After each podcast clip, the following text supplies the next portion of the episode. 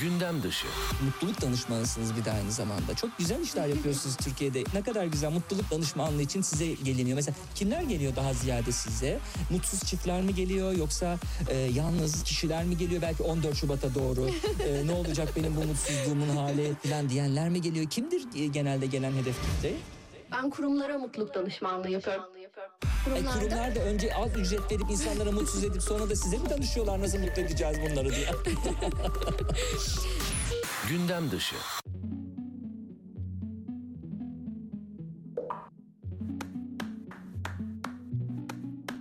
Before you came around, I was doing just fine. Usually, usually, usually, I don't pay no mind. And when it came down, I was looking in your eyes. Suddenly, suddenly, suddenly, I could feel it inside. I've got a fever, so can you check? Hand on my forehead, kiss my neck. And when you touch me, baby, I turn red. I've got a fever, so can you check?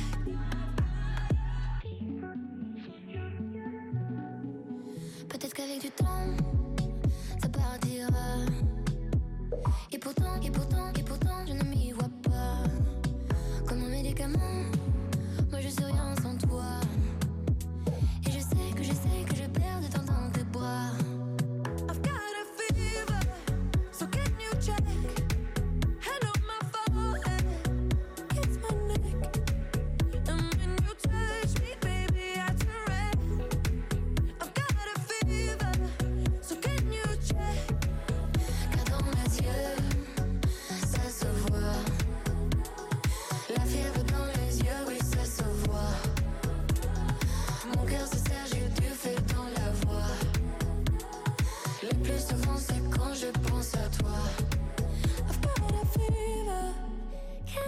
share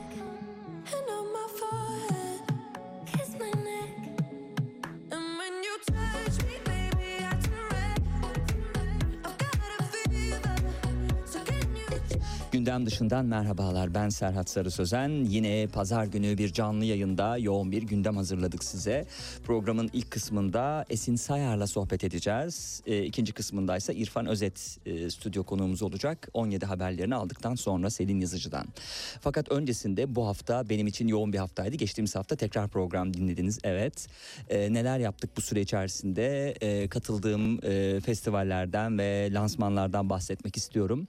E, ilk olarak e, Yelda Başaran'ın e, kitabı çıktı e, ve onun lansmanındaydım. E, düşünce farkındalığı sağlayarak yemek yeme davranışı üzerinde olumlu bakış açıları geliştirme amacıyla e, Yelda Başaran e, şarkıcılıktan yazarlığa geçti.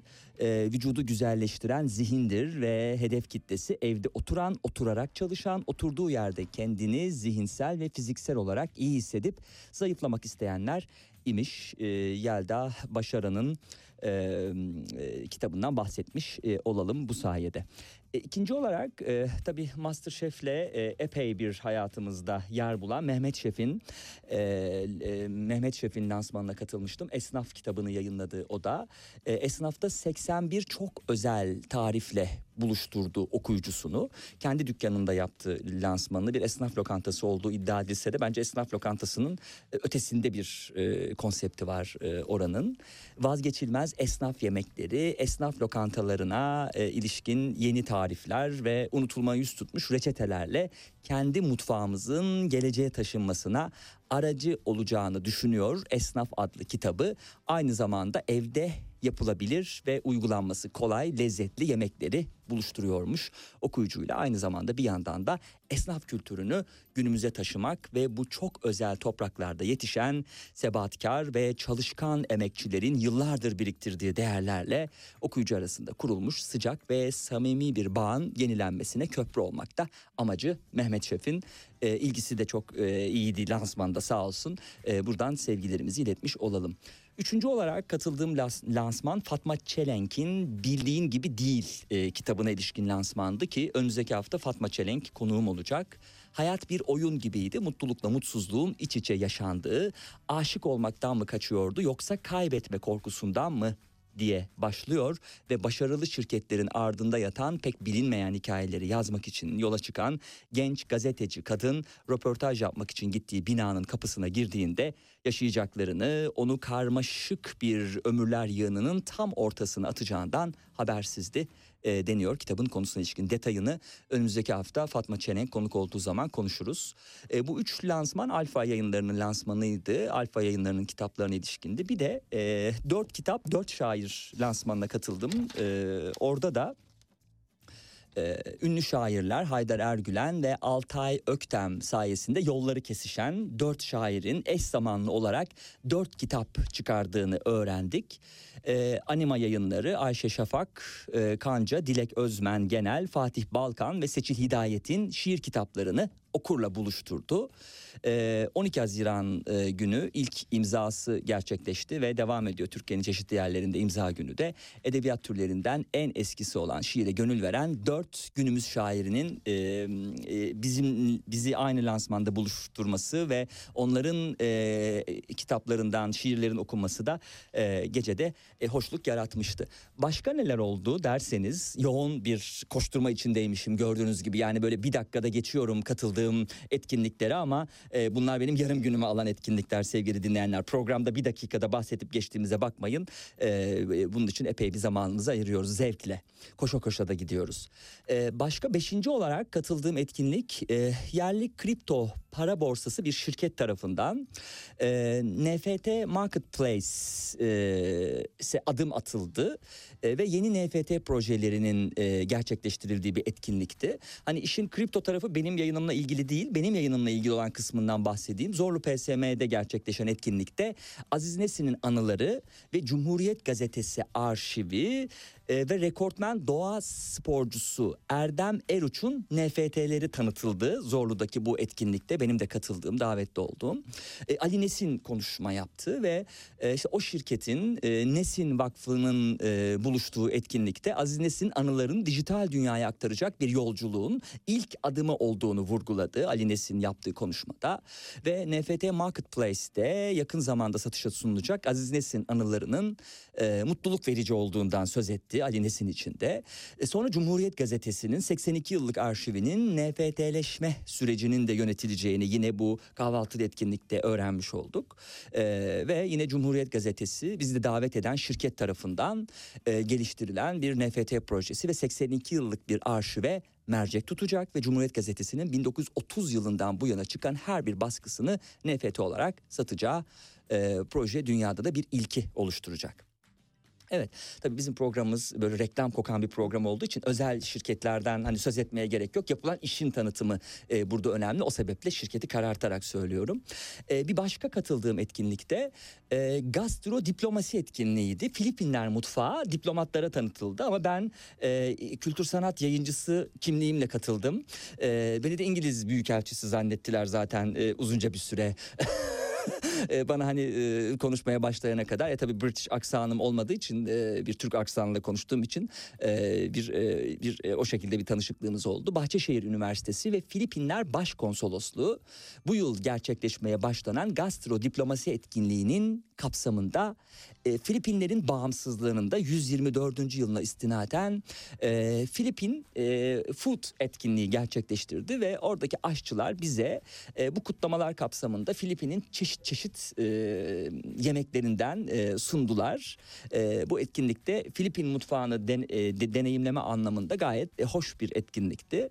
Nerelerde İstanbul'da bulabileceğimizi Filipin mutfağını öğrenmiş olduk ve şefleriyle tanıştırdılar. Çok tatlı e, şefler hangi yemeği beğendiğimiz sorusuyla başlayıp niye beğendiğimizle ilgili böyle sohbetler gerçekleştirdik e, e, onlarla. E, bunlar... E, kitap lansmanları ve işte e, diğer e, katıldığım etkinliklere ilişkindi. Bunun dışında iki operaya katıldım e, bu geçtiğimiz e, süre içerisinde. Birisi Sinan Operası. E, yerli ve milli denilen e, türden bir opera. Bu opera. Ee, Koca Sinan Operası olarak da geçiyor. 29 Ekim 2021'de premierini yapmıştı. Atatürk Kültür Merkezi'nde AKM'de.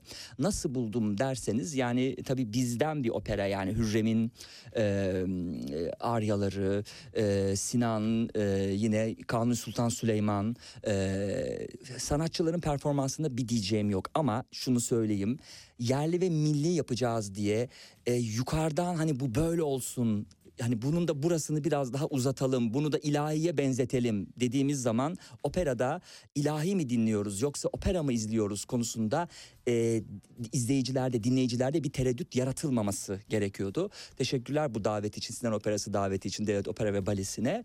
E, fakat bi- biraz bir zorlama olduğunu söylemeliyim. Yani e, yer yer ilahiye kaçan e, diyaloglarla ve e, o aryalarla e, hani yerli ve milli yapacağız diye operanın ruhundan bir parça uzaklaşıldığını söyleyeyim. İkinci olarak Falstaff Operası'na gittim. Üç perdelik uzun bir operaydı. Yine Devlet Opera ve Balesi'nin davetlisi olarak. Dördüncü Henry'nin hükümdarlık dönemini anlatıyor. 1399-1413 yılları arasında İngiltere'de geçen bir operaydı. Çok meşhur bir opera tabii şüphesiz. Çünkü bir kere Verdi'nin bestelediği bir e, komedya e, ve burada e, önemli libertolar var.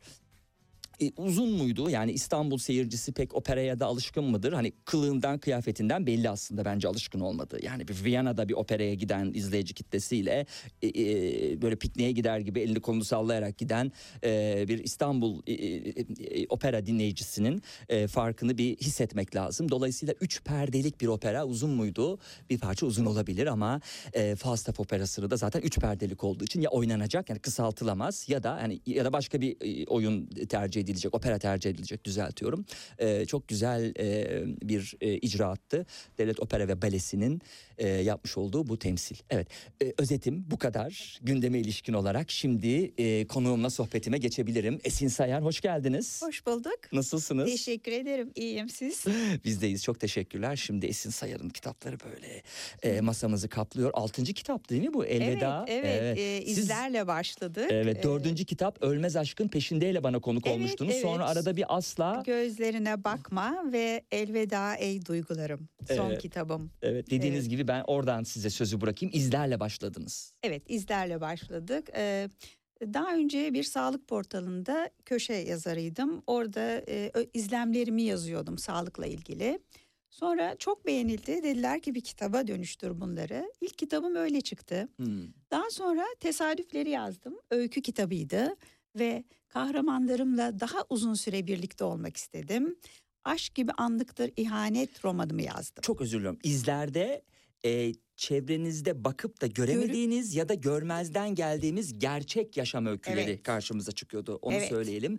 Amacınız da okuyucuyu üzmek değil, Hı hı. sadece e, yaşama bir ayna tutmak iddiasıydı Kesinlikle. bu ilk kitap itibariyle. Değil evet, mi? evet, evet. Sonra tesadüfler, Tesadüfler. geldi. Evet, onlar da öyküydü. Evet, dışarıdan bakıldığında nasıl görünürse görünsün her yaşam kendi içinde öyküler, Öyküler barındırır, barındırır. diyerek başladı Evet, Esin evet. Sayar söze. Biz onları ancak ilgi gösterip yakından baktığımızda tanıma, öğrenme ve anlama fırsatı yakalarız. Karşı karşıya kaldığımız gerçek kimi zaman ilk gördüğümüzün aksine neşe verir bize. Kimi zaman da hiç ummadığımız bir e, üzün sarmalının içine gireriz diye sürdürüyor. Evet. Sonra Aşk gibi anlıktır ihanet romanım var. Sonra Mardin'de geçen Ölmez Aşkın Peşinde. Ardından Afrika'da geçen Asla Gözlerine Bakma. Hı hı. Dört Afrika, Güney Afrika ülkesini gezmiştim. Daha sonra da Elveda Ey Duygularım. İki aşığın türlü çeşitli entrika ile gasp edilmiş hayatının gizem, gerilim ve duygu yüklü öyküsünü anlatıyor. Hı hı. Yani sadece aşk yok bu kitapta. Kötülüğün galip gelmek için kurduğu ölüme kadar uzanan entrikalar, olayların peşini bırakmayan inatçı bir komiser ve daha başka sürprizler de var elbette. İsterseniz kitabın arkasındaki açıklama bölümünü okuyayım. Hay hay. Eşi ve kızıyla birlikte yılın yarısını Milano'da, yarısını da İstanbul Burgazada'da geçiren Metin, o bahar sabahında gazetede okuduğu haberle beyninden vurulmuşa döner. Yıllardır kalbinde gömülü tuttuğu kadın aniden hastanelik olmuştur. O andan itibaren artık herkes diken üstündedir. Polisin şüphe üzerine açtığı soruşturma sürerken Metin de geçmişini yeniden gözden geçirmek zorunda kalacaktır. Üstelik hayatını alt üst edecek gerçeklere rağmen. Evet, elveda ey duygularım, iki aşığın türlü türlü entrikayla gasp edilmiş hayatının insan insana yapmaz denilecek kötülüklerin gölgesinde kalmış bir aşkın gizem, gerilim ve duygu yüklü öyküsüdür. Bizim klasik edebiyatımızda aşkın her şeye üstün geldiği birçok örnek vardır. Aşık maşuki için her şeyi göze alır.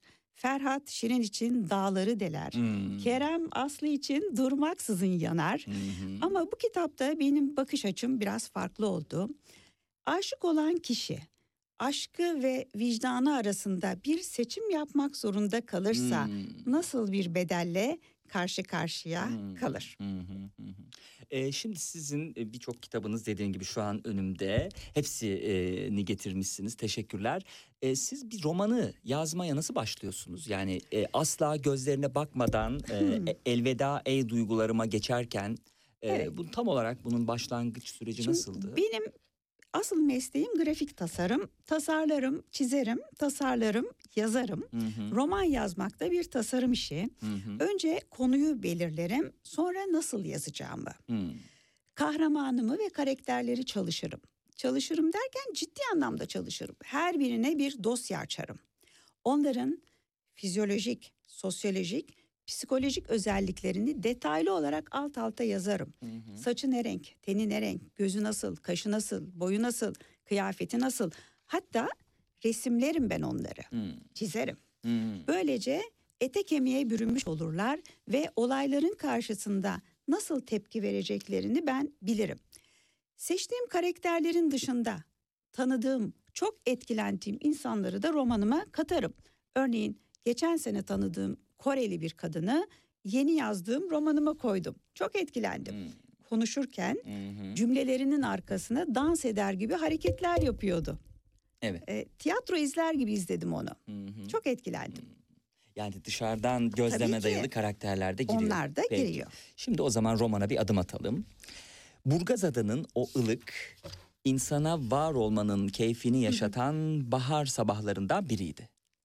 Metin derin uykusundan henüz uyanmış, yattığı yerde kıpırdamadan iyice kendine gelmeyi bekliyordu.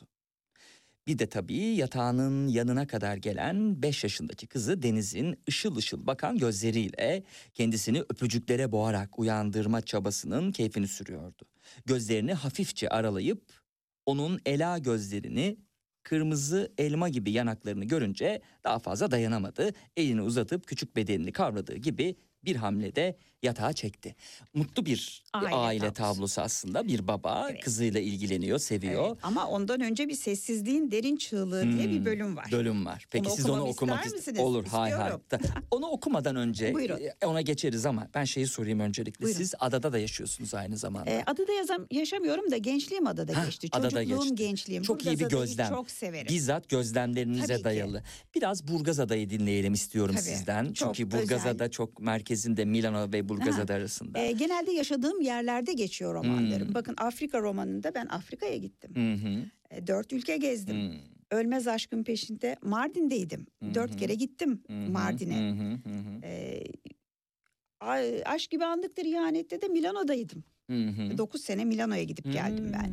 Çok Ee, güzel. oğlum orada eğitim gördü. Hı hı. gördü. Dolayısıyla gezip gördüğüm yerleri çok didaktizme kaçmadan yani ders verir gibi olmadan okurumu anlatmayı seviyorum. Evet. Yani eğer yolda bir kırık taş varsa hakikaten var. Hı hı. Afrika'da e, Victoria Şelalesi'nin orada kaygan bir kaya varsa gerçekten var. Hı hı, hı. Evet bunları O zaman Güney seviyorum. Afrika'da Güney Afrika'da geçirdiniz değil mi? Victoria Şelalesi Tabii dediğinize tabii göre. bu aşk e, Evet. asla gözlerine bakma romanım orada. Bir önceki yani bizim Tabii. programımıza katıldıktan sonraki, o zaman Sonraki- ondan da biraz, Biraz, bahsedelim. biraz sohbet etmiştik sizinle. Ee, olacak yayından önce diye. olacak yazacak diye. Çalışıyorum Yazılmışı diye. da varken bence Güney Evet. Afrika'da benim de çok sevdiğim bir Afrika ülkesi olduğundan Hı hı. ben de haftalarca kalmıştım orada. Hı hı. Onun üstüne de o zaman biraz konuşuruz. Onunla ilgili aldığım notlar da var. Evet peki kitabın o zaman başına bir bakalım madem Evet. öyle siz e, Evet. hangi kısmı okuyacaksınız? İlk kısımda sessizlik. Evet, sessizliğin derin çığlığı. Hmm. Hafif bir titremeyle sarsıldı bedeni. Aniden çıkan soğuk bir esinti beyaz ipek gömleğinin sedef düğmeleri arasından süzülüp tenini yalayıp göğsünün derinliklerine acı bir serinlik bırakarak çekip gitti. Oysa her yer sımsıkı kapalıydı. İş yoğunluğundan klimayı açık unuttum herhalde diye düşündü. Aynı anda her iki omzundan başlayarak sırtına, oradan da beline saplanan incecik iğnelerle ürperdi. Bunu izleyen karıncalanma duygusuyla bedeni sarsıldı. Başında peyda olan ağırlık ve kulak duvarlarını zorlayan, uğuldamaya omuzlarından aşağı doğru ittiren görünmez bir elin kuvveti eşlik etti. Dik durmaya çalışırken bu sefer de midesine kalın şişler saplanmaya başladı. Şişlerin biri girerken diğeri çıkıyor gibiydi ve bu aynı döngüde sürüp gidiyordu. Ne oluyor bana böyle dedi iç sesiyle. Ne oluyor? Şimdi ana karakter Metin. Metin Bahar. etrafında. Evet Bahar. ve Bahar. Bahar var. Evet ama şimdi tabii bir yerde bir erkek karakter olunca o bah biraz bastırıyor gibi değil mi? Bastırıyor. Burada da aslında metinlerde e, E, daha çok sizin Metin. yazdığınızda Metin'i görüyoruz. biraz Metin, Metin'i dinleyelim sizden. Ana karakteri nasıl bir e, Metin kişidir iyi Metin? kalpli bir insan. Ee, çok duygusal bir insan. Ee, vicdanının sesini dinliyor. Ee, çocuğu olduğu vakit e, çocuğuna çok bağlanıyor. Çünkü kendisi bir aile ortamında yetişememiş. Babası uzak kalmış. Dolayısıyla ondan vazgeçemiyor. Böyle bir haber aldığında e, seçimini yapıyor. Vicdanı yönünde bir seçim yapıyor. Hı hı. Yani mesela örneğin bakın baban Bahar'ın sakatlığını düşünürsek gerçekten bir dostum öyle bir kaza geçirdi ama daha ciddi. Paraşütle atlarken paraşütü kapanıyor. Hı. Yedi apartman katı yüksekliğinde bir mesafeden yere çakılıyor. Kemiği fırlıyor ve bir dizi ameliyat geçiriyor. Onun o dönemine ben tanıklık ettiğim için Bahar'ın yaşadıkları da gerçek Hı. onun psikolojik durumunu yansıttım. Arkadaşımın psikolojik durumunu Bahar'da yansıttım. hı. O da uzun süre aksayarak yürüdü sonra düzeldi bacağı. Hı. Ama bir dizi çok ağır ameliyatlar geçirdi. Hı hı. Bunun sonucunda toparlandı. Evet. Şimdi iş ortamı önemli. E, Romanın e, kurgusu kapsamında bir ajans değil Evet, mi? e, Çünkü deneyimim var. Benim de ajansım olduğu Öyle için. mi? Devam ediyor mu şu an? Hah, Şu değil. anda evet, Evet. devam ediyor da isim değişikliği olarak e, Peki. bu Covid'den Ee, dolayı. Hep, hep gözlem. Demek ki e, Esin Sayar o gözlemlerle besleniyor. Arkadaşı ayağını kırıyor. O Hı. kitabında başka bir karakter olarak yer buluyor ya da bir Koreli. Şimdi biraz iş ortamından bahsedelim. Ajans hakkında konuşalım. Tamam. Vetin ve Mahar, Bahar'ın ofis ortamını ve e, yolların nasıl kesiştiğini e, sizden e, bir duyalım. Evet. Sonra da tabii işin içine Derya girecektir. Giriyor. Hı hı. Ee, o Derya'nın katılması ki iki kadın bir adam. Yıldız Ee, Tilbe şarkıları hı. gibi de e, olmasın belki. Buyurun. Evet. E, Metin bir kafede görüyor Bahar'ı. Hı E, kafeye çok yakın bir yerde ofisi var. E, toplantısı var ama toplantı başlamadan önce akşam olacak toplantısı. Kafeye gidiyor bir kahve içmek istiyor. Deniz kenarında güzel bir kafe. Oradaki köşede oturan kız dikkatini çekiyor. E, kitap okuması, ağırlığı, saçı, gözü. E, onu izliyor. Bahar'ı izliyor. E, ondan sonra Bahar oradan çıkarken e, sakatlığını fark ediyor, aksamasını. Hı hı. E, ama o bile onu etkilemiyor çünkü o kadar asil bir görüntüsü var ki kızın. Hı hı. E, elini cebinden çıkarınca bir kağıt düşürüyor ve o da peşinden gidiyor. Kağıdı kendisine veriyor. Öyle tanışıyorlar. Metin Bahar'ın kolunu tuttu. Bedenleri birbirine yaklaşmıştı.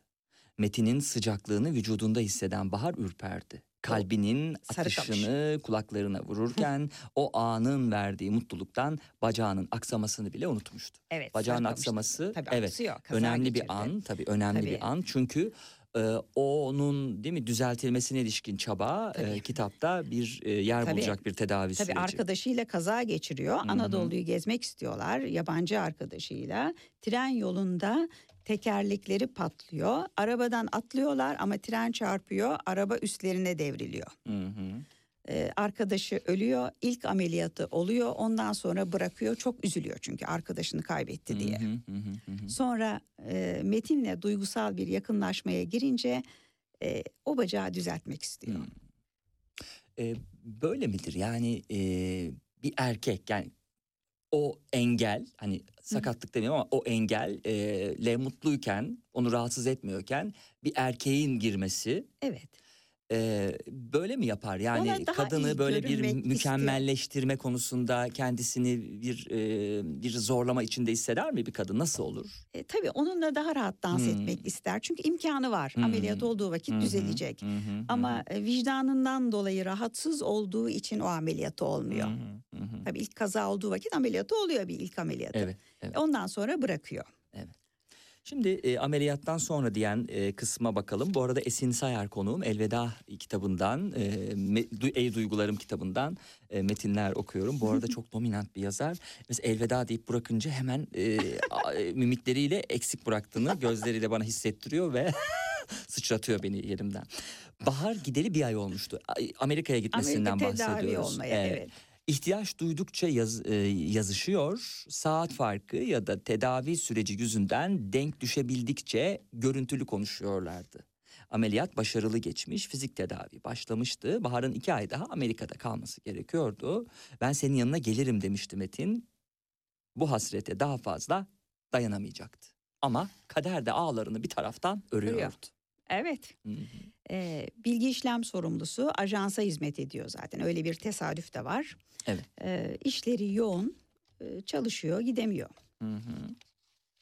Peki o halde ikinci kadının Deniz. girişine bakalım. Ee, gözlerinizi Derya. kısmanızdan, Derya'dan Derya. hiç haz etmediğinizi, kendi yarattığınız karakter olmasına rağmen adeta Derya'dan ee, böyle bir ee, kızgınlık da sanki düşünüyorsunuz. Ee, ya- yazım aşamasında nasıldı Derya ile ilişkiniz? Yazar Derya ilişkisi.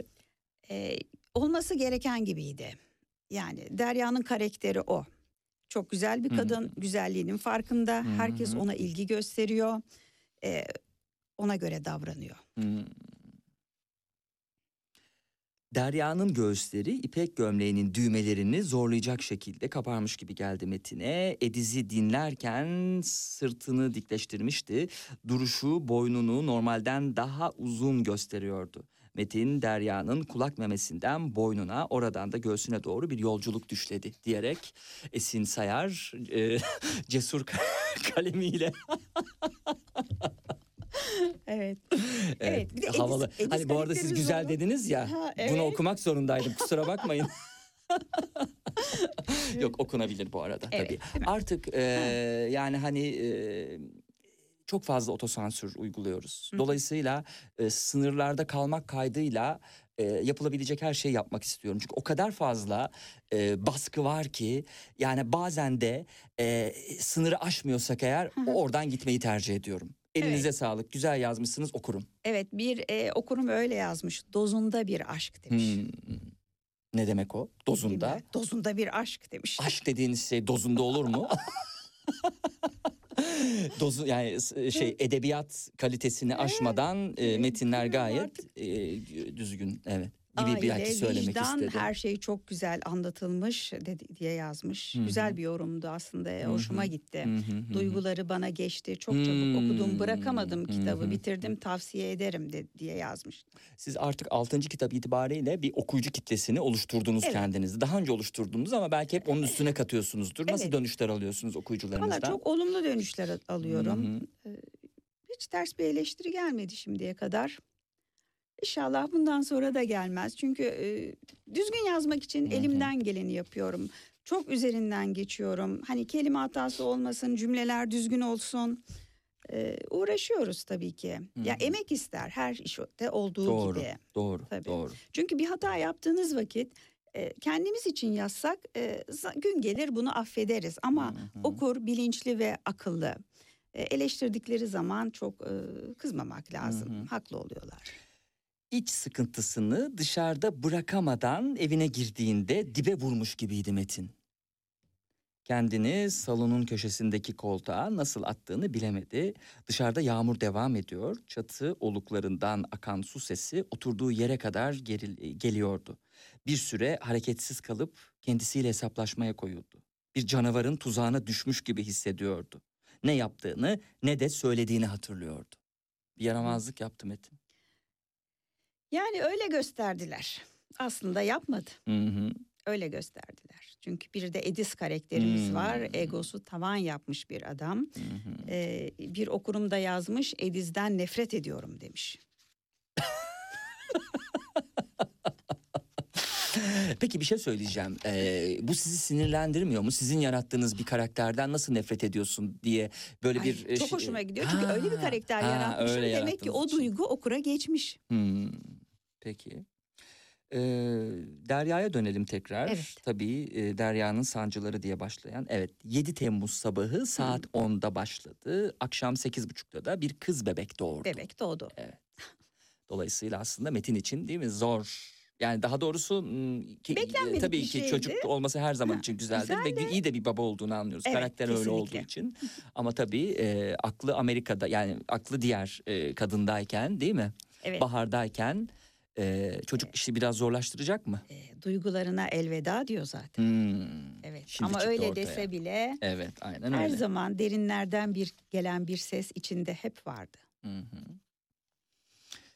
Evet şimdi 117 Metin. Ee, aklına bu konular aklına geldiğinde içinden de olsa söylenmeden edemiyordu. Hayatı tuhaf buluyor.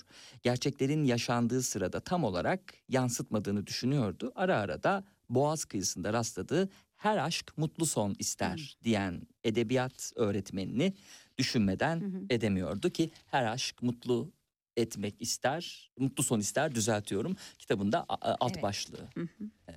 Ama maalesef mutlu olamadılar. Hmm. Ne yapmak lazım peki? Mutlu, mutlu son için mi? evet, evet. Ama hayat sürprizlerle dolu. Her şey Hmm. olabilir. Hmm. Peki.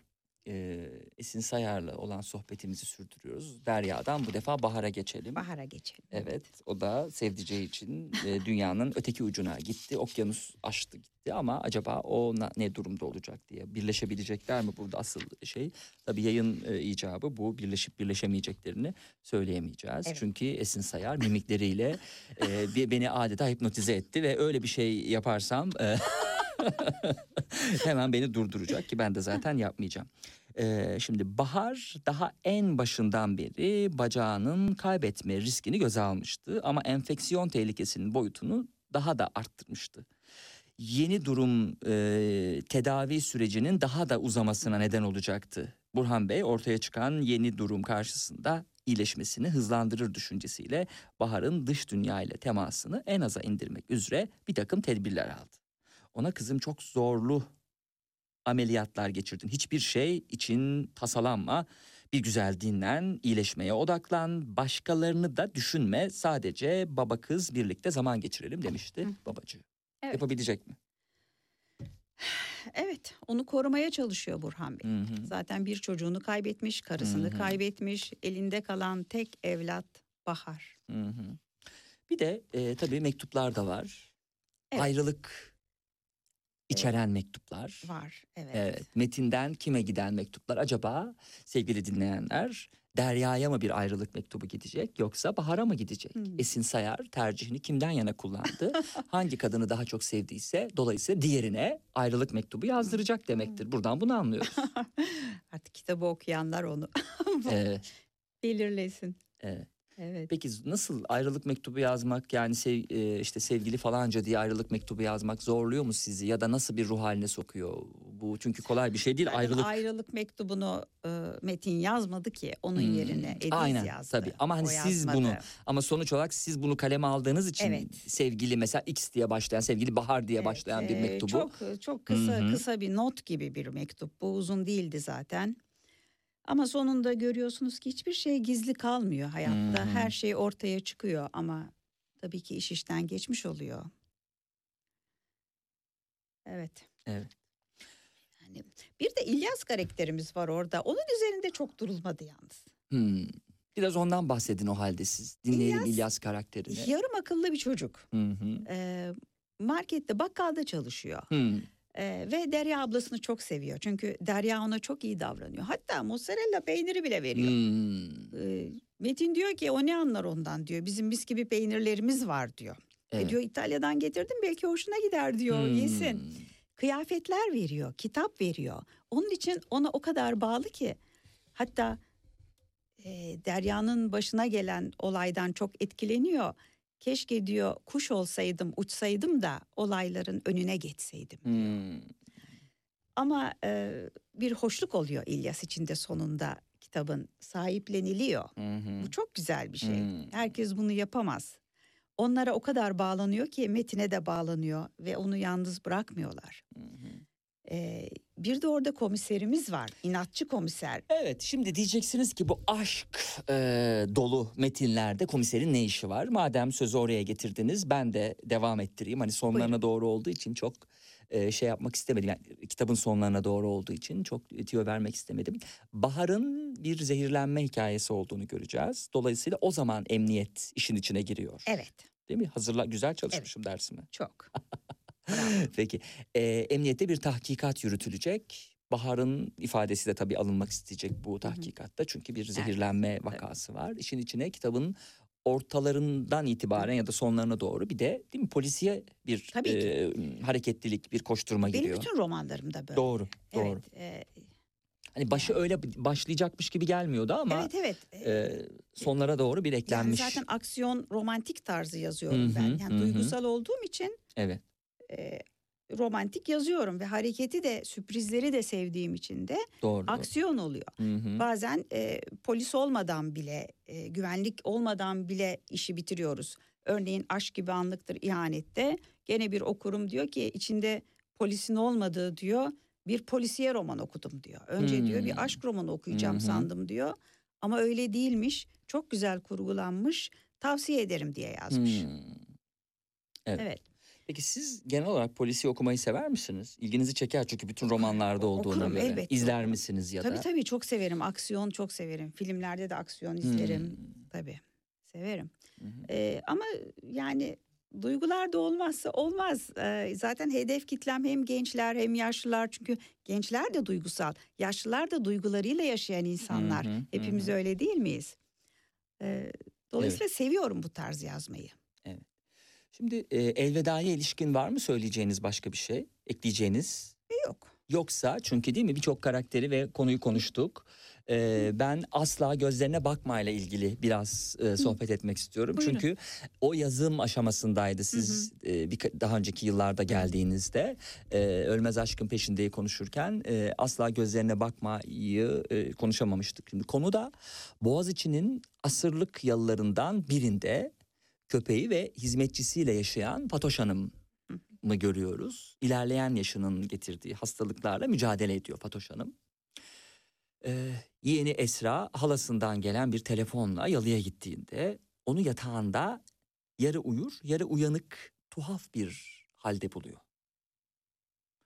Sabah olduğundaysa aile avukatı tarafından yaşlı kadının öldüğü ilan ediliyor. Fatoş Hanım vasiyetinde varislerinin parası önceden ödenmiş bir Güney Afrika tatiline gitmesini istemiş. İstanbul'dan yola çıkan aile bir yolculuk romanı aslına Evet. bakarsanız. Evet. e, asla gözlerine bakma.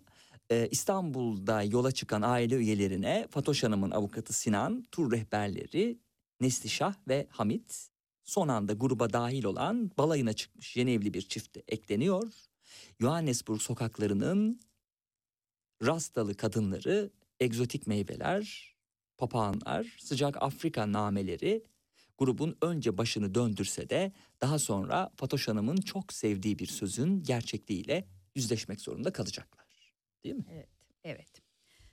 Ee, gezip gördüğüm yerlerde geçti bu. Ee, rehberimiz gerçekten tanıdığım bir kadındı. Onu anlattım. Hı. İsmini değiştirdim tabii. Hı. Kendisine de söyledim. Çok mutlu oldu. Hı. Ee, E, ismini değiştirdiğiniz için mi bahsettiğiniz hayır, için mi? ondan bahsetti. yani seni anlattım dedim burada. Ha, Siz evet, varsınız. Evet, evet. Ee, gerçekten onun hareketleri, onun çırpınışları, onun ilgisi var burada. Hı hı. Ee, tabii ki cinayetler, olaylar var. Johannesburg yani olmaması mümkün mü? Ay, evet. Değil mi?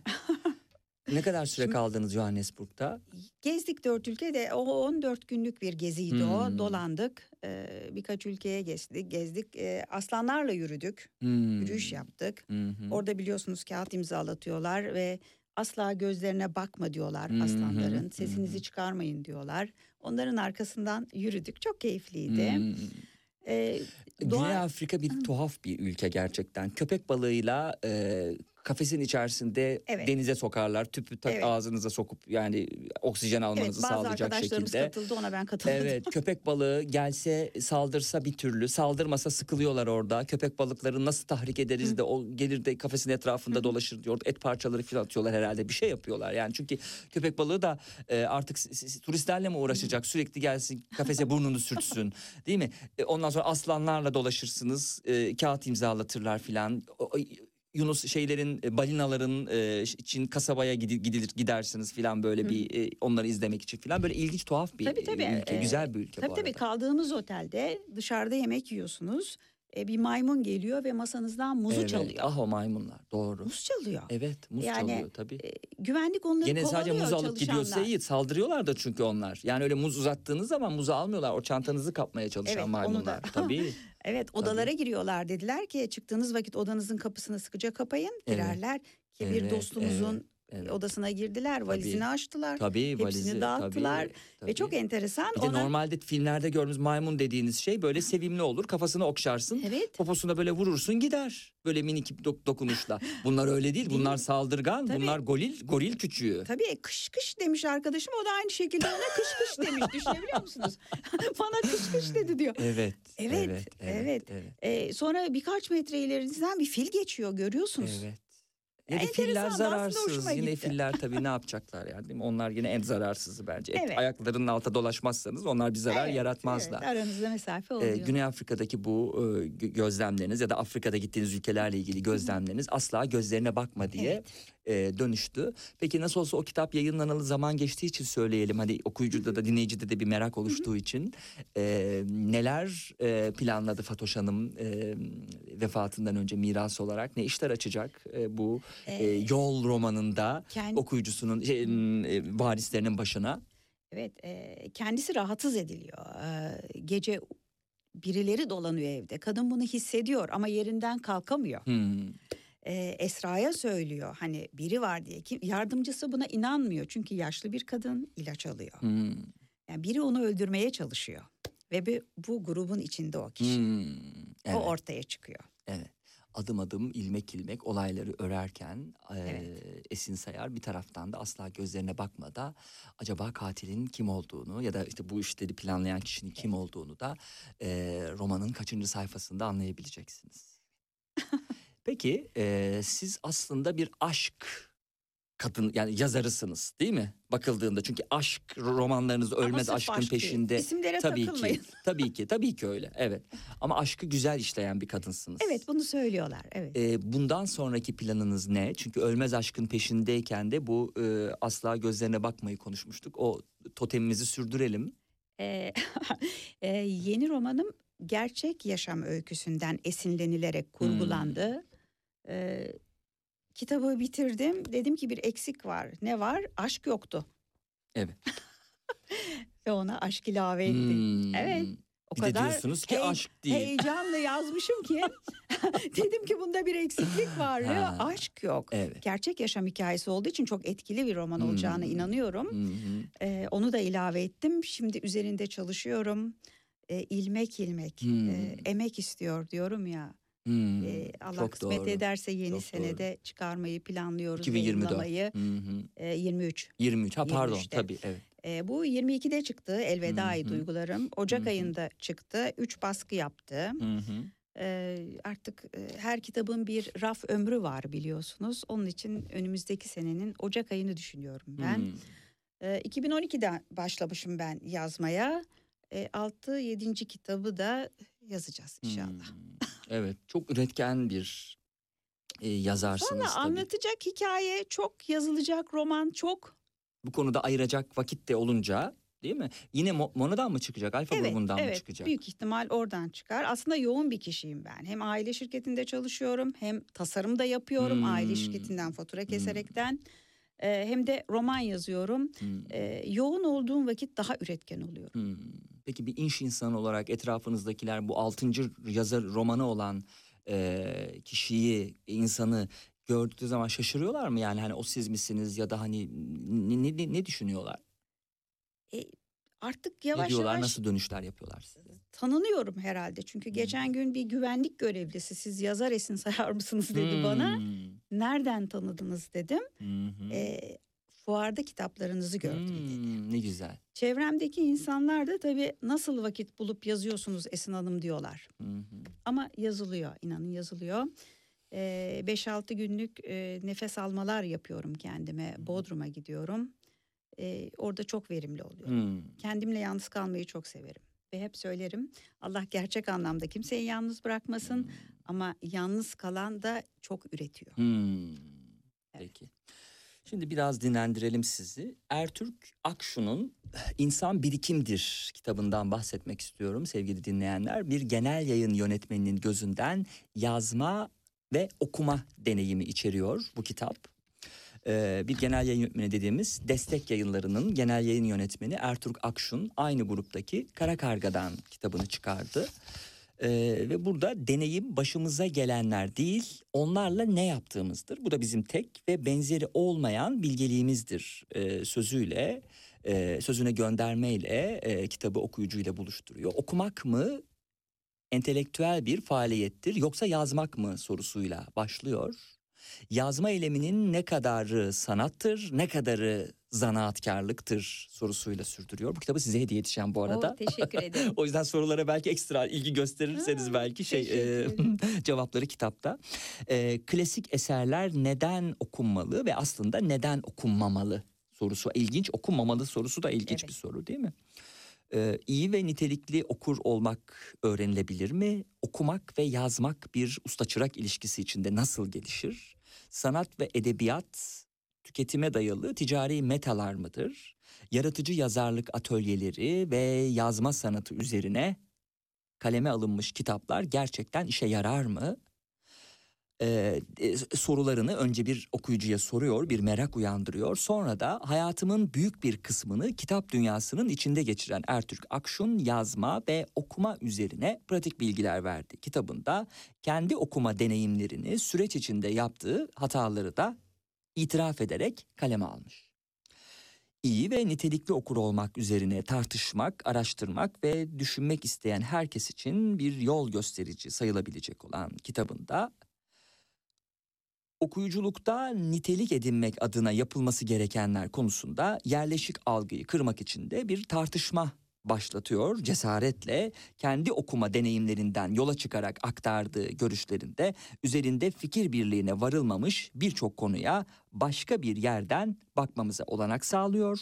Okur yazar ve yayın yönetmeni olarak edindiği birikimle doğru bilinen yanlışları daha net görebilmemiz için farklı bir pencere açıyormuş. Çok güzel. Ee, destek yayınlarının genel yayın yönetmeni olan bizim de zevkle konuk e, yazarlarını konuk ettiğimiz yayın evinin Kara Karga'dan çıkan Ertürk Akşun'un kitabını size hediye etmek Çok istiyorum. teşekkür ediyorum. İyi okumalar Çok dilerim. teşekkürler. Ee, var mı sizin e, son olarak söyleyeceğiniz bir şey? Program süresini bitirmek üzereyiz. Öyle mi? evet. Valla okurlarıma bir şey söylemek Hmm. isterim. Ee, iyi ki varlar. İyi ki biz yazarların kitaplarını alıyorlar. Ee, okumak derya deniz. Ee, onlara sağlık, mutluluk diliyorum. Sevgiler, saygılar. Esin Hanım asıl siz de iyi ki varsınız. Teşekkür ederim. Ee, ve zevkle sizinle e, yayınımızı gerçekleştirdik. Biraz sonra devam edeceğiz.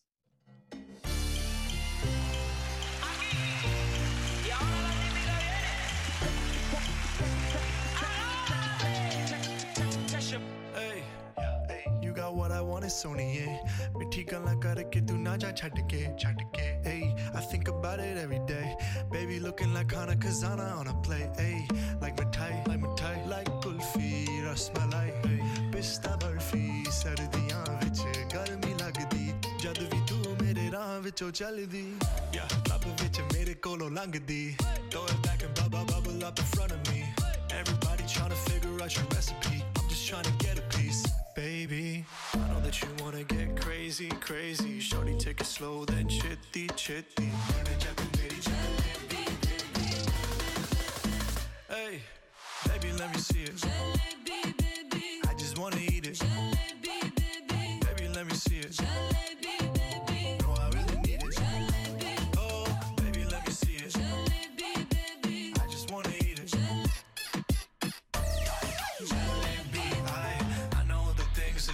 what you like.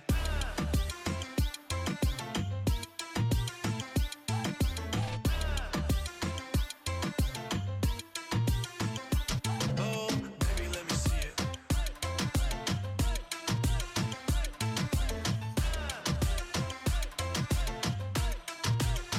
yeah, hey, tell me how you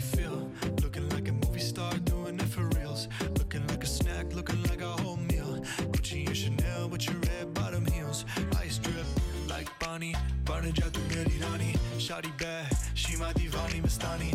Light it up, I'm living every day like it's Diwali. Young Tesha, young Shahrukh, I'm at every party. And you got what I want, it's Sony, yeah.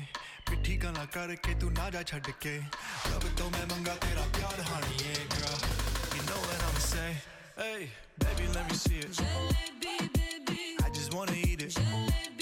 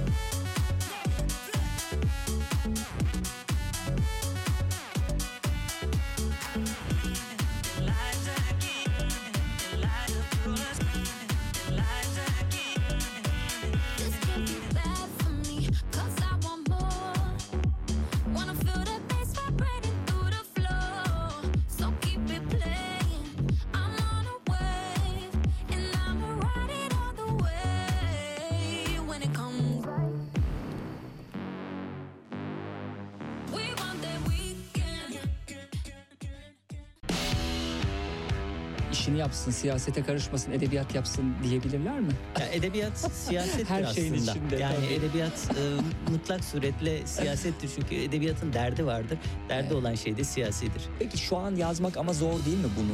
Çünkü şu an işin açığı hani gazetecilerin de e, içeride olduğu ve çok eleştiriye tahammül olmayan bir dönemi idrak ediyoruz. Böyle bir dönemde son 20 yılı yazmak nasıl bir cüret?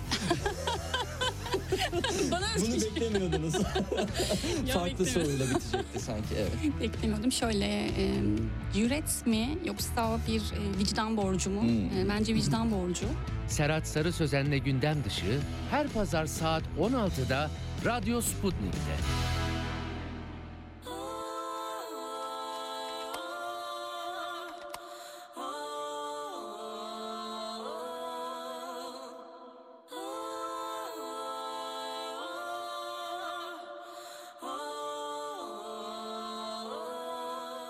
Je remercie mon, mon, mon, mon, je remercie mon, mon, mon, mon, je remercie mon, mon, mon, mon, je remercie mon ex, mon ex, je remercie mon ex. Depuis que t'es parti aujourd'hui, tout va mieux dans ma vie, ouais. Je remercie mon ex, t'as refermé la porte en un clin d'œil, c'était fini, ouais. Je remercie mon ex, grâce à toi, tout va bien, tout va mieux, tout est doux. Ça me fait plus mal. Grâce à toi, je respire et je me rends pas où. Et ça me fait plus mal, ouais. Grâce à toi, j'ai compris que c'était fini. Depuis, depuis, bah ouais, enfin je revis. Ça fait. Je remercie mon, mon, mon, mon, je remercie mon, mon, mon, mon, je remercie mon, mon, mon, mon, je remercie mon ex, mon ex, je remercie mon, mon, mon, mon, je remercie mon, mon, mon, mon, je remercie mon, mon, mon, mon, je remercie mon ex, mon ex. Rassure-toi, je veux jamais revenir, je veux jamais te détruire, enfin ton cœur si ouais. J'ai pas voulu tout ça aujourd'hui, si on en est là, c'est à cause de toi. T'as été d'une lâcheté, ouais. Ça me fait plus mal. Après tout ce temps, tu m'as pas respecté. Ça me fait plus mal. Grâce à toi, j'ai compris que c'était fini. Depuis, depuis. Bah ouais, enfin je revis. Ça fait. Je remercie mon, mon, mon, mon, je remercie mon, mon, mon, mon, je remercie mon, mon, mon, mon, je remercie mon ex, mon ex, je remercie mon, mon, mon, mon, je remercie mon, mon, mon, mon, je remercie mon, mon, mon, mon, Programın ikinci yarısından merhaba tekrar. Artık yönümüzü edebiyattan başka bir mecraya, güncel e, olan e, konulara çevirmek istiyoruz. Sosyolojik konulara çevirelim diyelim daha doğrusu. İrfan Özet bizimle akademisyen, doktor öğretim üyesi. Hoş geldiniz. Hoş bulduk, teşekkür ediyorum. Nasılsınız İrfan Bey görüşmeyeli? İyi misiniz? Çok Dok- şükür iyiyim. Doktora tezinizle ilgili değil mi? Sizinle konuşmuştuk. Ee, oradan epey bir sohbet konusu çıkarmıştık. Ee, yayınımızda uzun da sürmüştü program. Ee, tabii bir saat yani program ne kadar uzun sürebilir? Aralıksız böyle son dakikasına kadar kullanmıştık anlamında söylüyorum. Şimdi de bu defa doçentlik e, çalışmasında da kullanacağınız bir e, eser ama halkın da anlayabileceği bir dille e, yazıldı İzmir Duvarı. Laik Mahallede İktidar ve Kültür Savaşı. Evet, e, do- e, doktora sonrası süreçte sizle beraberdik 2019 yılı içerisinde Hı hı. Fatih Başakşehir Muhafazakar Mahallede Hı. İktidar ve Dönüşen Habitus adlı çalışmam, iletişim hı. yayınlarına çıkan çalışmam vesilesiyle sizle bir araya gelmiştik.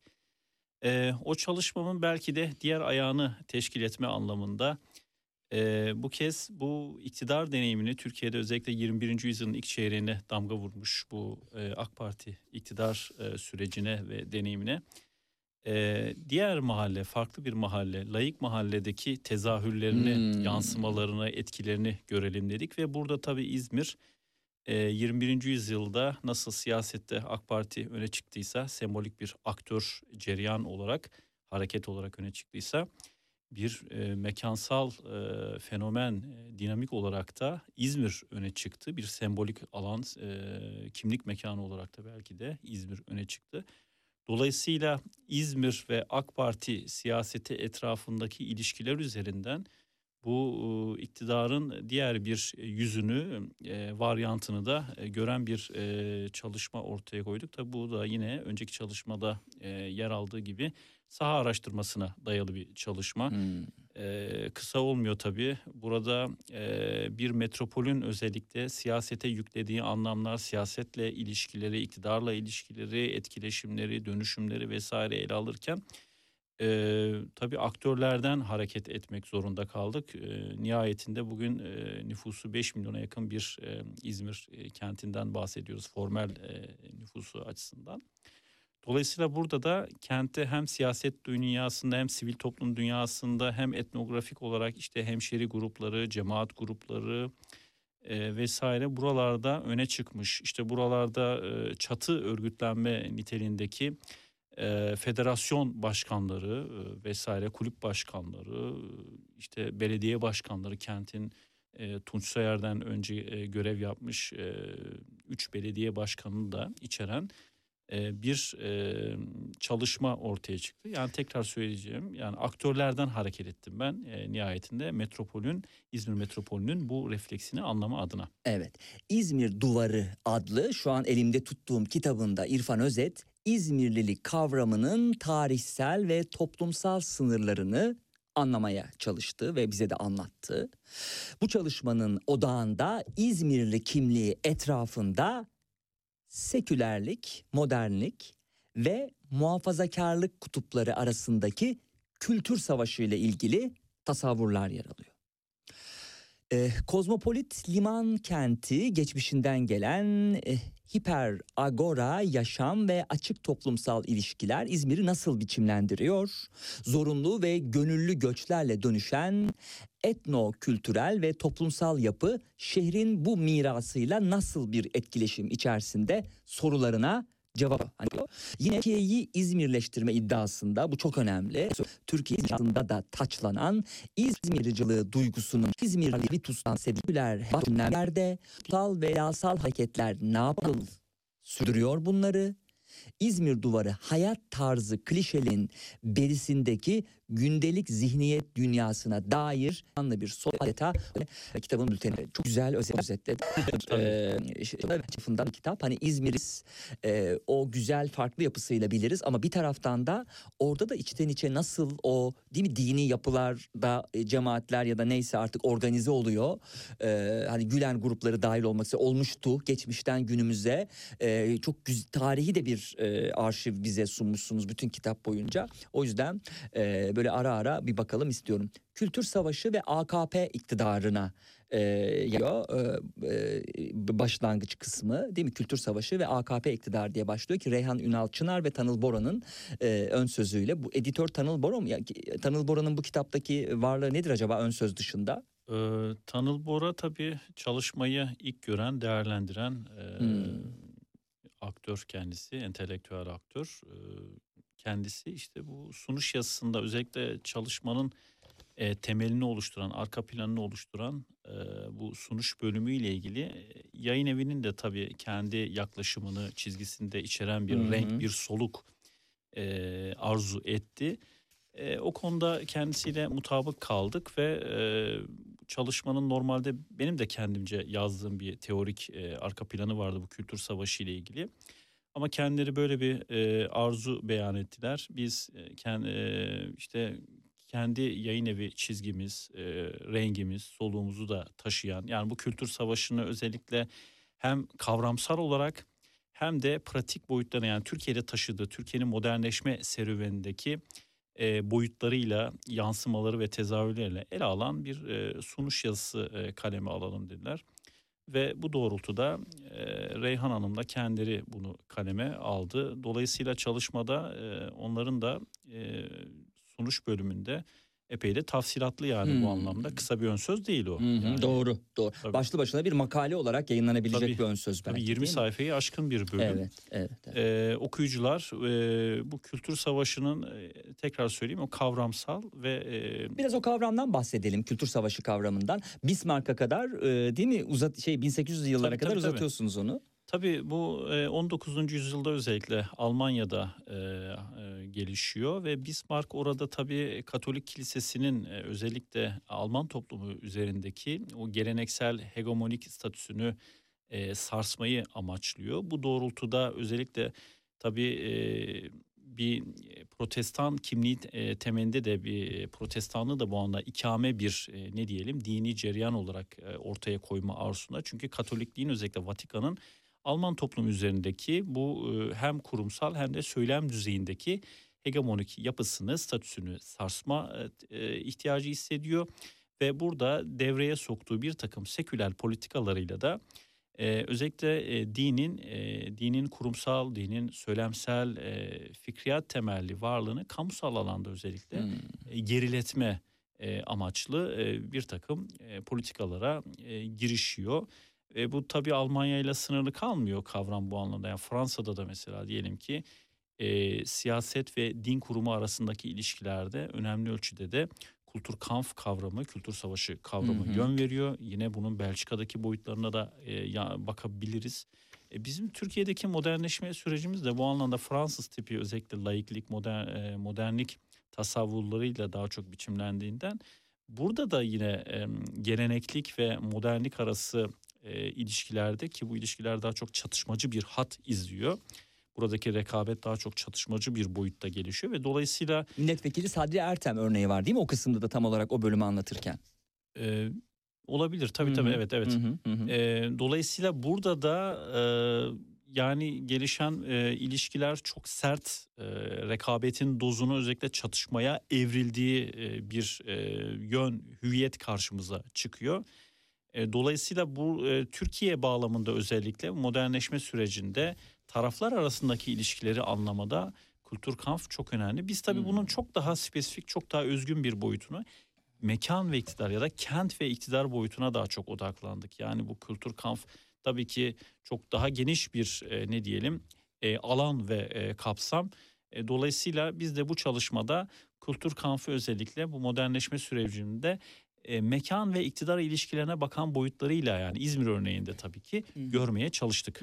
Şimdi siz e, bir bilim adamı olarak e, bunun sosyolojik boyutunu ele aldınız hiç şüphesiz. Dolayısıyla ben sizin kitabınızı okurken baştan sona e, bunu işte e, çünkü birçok önünde profesör olan e, insan çıkıp e, ya destekliyor ya yerden yere vuruyor. Ben baştan sona bir bilim eseri okudum kitabınız boyunca. Dolayısıyla AKP'yi destekleyen ya da e, hani yücelten hiçbir metin yoktu. Buna karşın e, şu anki e, konjonktür e, sıfır eleştiri e, beklediği için ya da hani nasıl diyeyim e, objektif bir e, tarafı da olsa bir konunun yani matematiksel bir gerçek de olsa bunları duymaya tahammül etmediği için sizin de kitabınız e, raflarda yer bulduktan kısa süre sonra tükenip yeni baskılar değil mi? Üçüncü baskı, ikinci baskı mı bu Ee, şu an? yayınlandıktan yani yayınlanmasına bir ay geçtikten sonra ikinci baskıya giriyor. Yani bu anlamda kamuoyunda rağbet gördü ki Evet. bizim sosyolojik çalışma Bilinen bir kitapta olduğu için nasıl dönüşler aldınız? Özellikle hani o taraftan, o cenahtan yani A- A- AKP'den nasıl dönüşler aldınız? Bir olumsuz ya da ne bileyim olumlu vesaire bir şey oldu mu okuyucular dışında ya da öğrenciler dışında? Yani şimdi tabii e, bu anlamda e, çalışma bir ayı daha henüz Hmm. e, geride bıraktı ve tabii orada da özellikle e, İzmir duvarı yani kavramın zaten kendisi belki başlangıçta zaten e, onların e, zihinlerinde bir tasavvurlarında pejoratif bir ifade gibi görünüyor Hmm. ama ben çalışmada bu anlamda tek bir hatta ilerlemedim. Yani tamamen AKP eleştirisi üzerine gelişen Tabii. bir saha araştırması, Tabii. mülakat süreci değildi. Özellikle AKP'nin e, erken dönemlerinde ortaya koyduğu reformist siyasetin İzmir e, dünyasındaki İzmir İzmir'in kamusal dünyasındaki yansımalarına bizzat e, sivil toplum örgütlerine yönetici olarak e, görev almış ya da Hmm. bu AKP'li ve e, muhafazakar e, networklerle ilişki içinde olan e, aktörlerin gözünden de resmetmeye çalıştım ve o anlamda erken dönem AK Parti siyasetinin kent dünyasındaki izleri vesaire burada e, belki son döneme göre çok daha farklı, çok daha olumlu, çok daha pozitif olarak belki Hmm. yer aldı diyebiliriz. E, dolayısıyla bu anlamda şöyle okuyucu kitlesiyle ilgili de şunu söyleyeyim. Yani daha çok tabii e, İzmirli olan ve e, laik seküler e, kimlikte daha çok kendini tanımlayan bir e, okur kitlesinde ben e, karşılık aldım. Ama e, muhafazakar çizgide olan e, okurları da bu anlamda tabii ki yer yer konuşuyoruz vesaire. Belki onların okuyup değerlendirme süreçleri bittiğini yani tekrar söyleyeyim daha birinci ayını yeni doldurmuş bir çalışma. E, bu anlamda e, değerlendirmelerini de e, alacağımızı umuyorum. Evet. Türkiye'de 1950'lerden itibaren yükselen İslam milliyetçi muhafazakar bir eğilim göstermiş, milli ve manevi değerlerin ön plana konulduğu bir din anlayışı benimsenmiştir. 1970'lerden itibaren hem Pakistan, Mısır ve sonrasında İran'da yaşanan gelişmeler doğrultusunda hem bu gelişmelerle ilişkili olarak buralardaki İslam düşünürlerinin eserlerinin Türkçe'ye çevrilmesiyle birlikte Türk İslamcılığının milliyetçi karakteri daha evrensel bir bilinç geliştirerek ümmetçiliğe yönelmiştir deniyor. Bu e, kavramların hani yerli yerine oturtulması bağlamında da önemli yani İslamcılığın e, ya da ümmetçiliğin birbirinden farkı ya da dinciliğin. E, Tabii e, evet, burada buyurun. yine e, sunuş bölümünden e, Aynen, alıntılar aktarıyoruz. Tabii, tabii. yapıyorsunuz. E, özellikle 1970'lerde tabii e, siyasal İslam Türkiye'de e, etkili bir e, cereyan olarak e, öne çıkıyor. Burada tabii tercüme faaliyetlerinin de, de e, varlığı kesinlikle yatsınamaz çok önemli.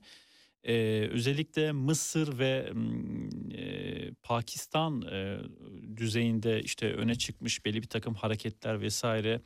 E, Mısır'da diyelim ki e, Müslüman kardeşlerin e, özellikle varlığı işte diğer taraftan Mevdudi'nin e, de eserlerinin çevrilmesi. Burada tabii ki burada daha böyle belki yerli ve milli karakterli bir e, İslami e, ve muhafazakarlık e, bilincini çok daha e, ümmetçi, çok daha belki evrensel bir takım işte olaylar, bir takım gelişmelere de e, duyarlı e, olacak şekilde.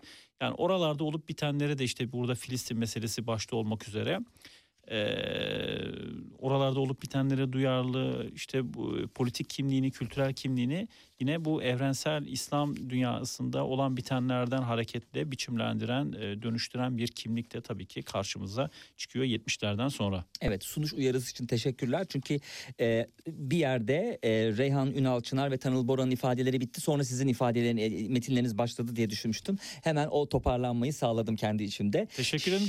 Okuyuculara tekrar söyleyeyim. Giriş bölümünden itibaren özellikle e, benim e, ne diyelim kaleme aldığım yazılar giriş bölümünden itibaren yer alacak. Şimdi 39. sayfa yani tam olarak İrfan Özet'in söylediği kısımlara geçelim ama o tarafta tabii yine kitapla doğrudan ilintili iki yazarın e, kaynakçayla birlikte adeta bir makale olarak bir ön söz olarak e, koydukları bir e, metin topluluğuydu.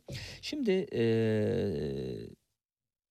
takvimler Mart 2009'u gösterdi diye başlıyor değil mi? Oraya gidiyoruz. Türkiye yerel seçimlere kilitlenmişti. Söz konusu konjonktürde 2008 küresel ekonomik krizinin sarsıcı yüzü daha da netleşmeye başlıyordu. Jungle'ın tam ortasında dönemin başbakanı Erdoğan geniş muhafazakar toplumu bloklaştırmada sıklıkla kültür savaşına özgü imgelere başvuruyordu diye bir e, başlangıçla keskin bir başlangıçla size ilişkin kısımlara e, adım atmış oluyorsunuz. Evet e, o hadise e, Sivas'ta yapılan bir mitingde yanılmıyorsam e, AK Parti'nin de e, ilk yıllarında özellikle yani ilk 10 yılı içerisinde belki resesyona girdiği e, türbülansa girdiği bir e, devre bu 2008-2009 küresel ekonomik kriz e, süreci ki e, Sayın Cumhurbaşkanı da o zaman başbakan olarak görev yaparken e, kriz bizi teğet geçecek diye epey özgüvenli konuşmalar e, kamuoyu önünde yapıyordu. Ama orada belki de e, siyasal ve ekonomik anlamdaki belki de o sıkışmışlığı bir ne yani e, bertaraf etme anlamında kültür savaşına özgü retorikler ve yine e, muhafazakar camiayı ve kitleyi bloklaştırmada bu anlamda kültüre özgü e, bir takım kavramlar, e, semboller devreye sokuluyordu. Bunlardan bir tanesi de işte o Sivas mitinginde e, muhalif gazetecilerle ilgili olarak sarf edilen e, bir e, cümle vardı. Ben onu çalışmanın başına özellikle İzmir'in e, bu anlamdaki e, defansif muhalif e, refleksinin e, neye karşılık geldiğini anlama adına e, seçmiştim. Orada e, muhalif gazetecilerle ilgili olarak işte e, bunlar e, biz, e, bize oy veren kitleye, muhafazakar kitleye göbeğini kaşıyan adam şeklinde ifadelerde bulunuyor. E, bunların sevgili köpekleri vardır, onlarla yatar, onlarla kalkarlar. E, benim milletime e, bunları yakıştırma, kimse yakıştıramaz şeklinde bir beyanat oldu. E, ancak ilginçtir bu ifadelerin e, harekete geçirdiği karşı toplumsal enerji İzmir'de özellikle kendisini gösterdi. Çünkü İzmir'de e, İzmirli özellikle hayvansever e, kamuoyunda e, bu ifadeler e, bir karşı tepkisel enerjiyi açığa çıkardı ve bu sefer tam da yerel seçim sürecindeydi ve İzmirli e, AK Partili e, belediye başkan adayları için de tabii ki bu e, sıkıntılı bir e, durum oluşturdu ve e, kordonda karşılaştıkları İzmirli hayvanseverlere köpek maması e, dağıtmaya e, başladılar. Biz köpek karşıtı değiliz, e, köpek düşmanı değiliz mesajı Evet. vermek zorunda kaldılar. Çünkü orada bir kentsel refleks var. Doğru, doğru. E, ve Hatta İzmir- sizin bir çok affedersiniz lütfen devam edeceksiniz. Ee, bir fotoğrafta Tayyip Erdoğan ve Emine Erdoğan'ı paylaşmışsınız. Bir köpeği seviyor burada Ee, ikisi. o da- ya da ne nedir burada? O da şöyle son Çömelmişler. dönemlerde özellikle AK Parti'nin bu e, ne diyelim 2010 sonrası süreçten itibaren e, metropollerde yaşayan e, kentli, genç, eğitimli kuşaklarla e, ilişkilerinde biraz gerileme görünüyordu Hmm. ve dolayısıyla e, o kuşakları anlamaya dönük yeni siyasetler, yeni retorikler de e, devreye sokuluyordu. E, bunlardan biri de e, belki de e, işte TRT Haber'de 2020'nin e, son günlerinde sokulan, devreye sokulan bir görüntü ve Hmm. haberdi. İşte Leblebi adlı bir e, köpeği e, Sayın Cumhurbaşkanı işte Emine Erdoğan e, Leblebi ile birlikte uğurladı başlığı vardı. Burada dolaşıma sokulan kare doğal olarak e, metropollerde yaşayan o kentli, o işte eğitimli, dünyaya açık, seküler tabakaları da dikkate alan, e, onların e, değerlerini, onların reflekslerini, onların eğilimlerini dikkate al- e, aldıklarını aslında bir nevi beyan eden bir e, görüntüydü. Dolayısıyla burada İzmir'in belki en ön cepheden keskin bir şekilde temsil ettiği o kentsel e, refleksler e, ya da kentsel rasyonalite bugün muhafazakar e, siyasetçiler ve elitler tarafından da dikkate alınıyor ki bu tür kareler e, ki e, yaklaşık 10 yıla yakın aralıklarla iki tane farklı hadiseden bahsettim. E, bu iki farklı hadise ister istemez karşımıza bir paradoks oluşturuyor. Burada e, İzmir'in özellikle temsil ettiği bu kentsel rasyonelitenin son dönemde Türkiye'de aslında bir gerçekliğe oturdu. Çünkü muhafazakarlık, siyasal muhafazakarlık e, özellikle 2017 referandumunda kozmopolitan metropollerde İstanbul, Ankara, İzmir, Adana, Mersin, Antalya gibi e, kozmopolitan metropollerde e, rıza üretemediği ortaya çıktı. Yani orada çıkan hayır oyları.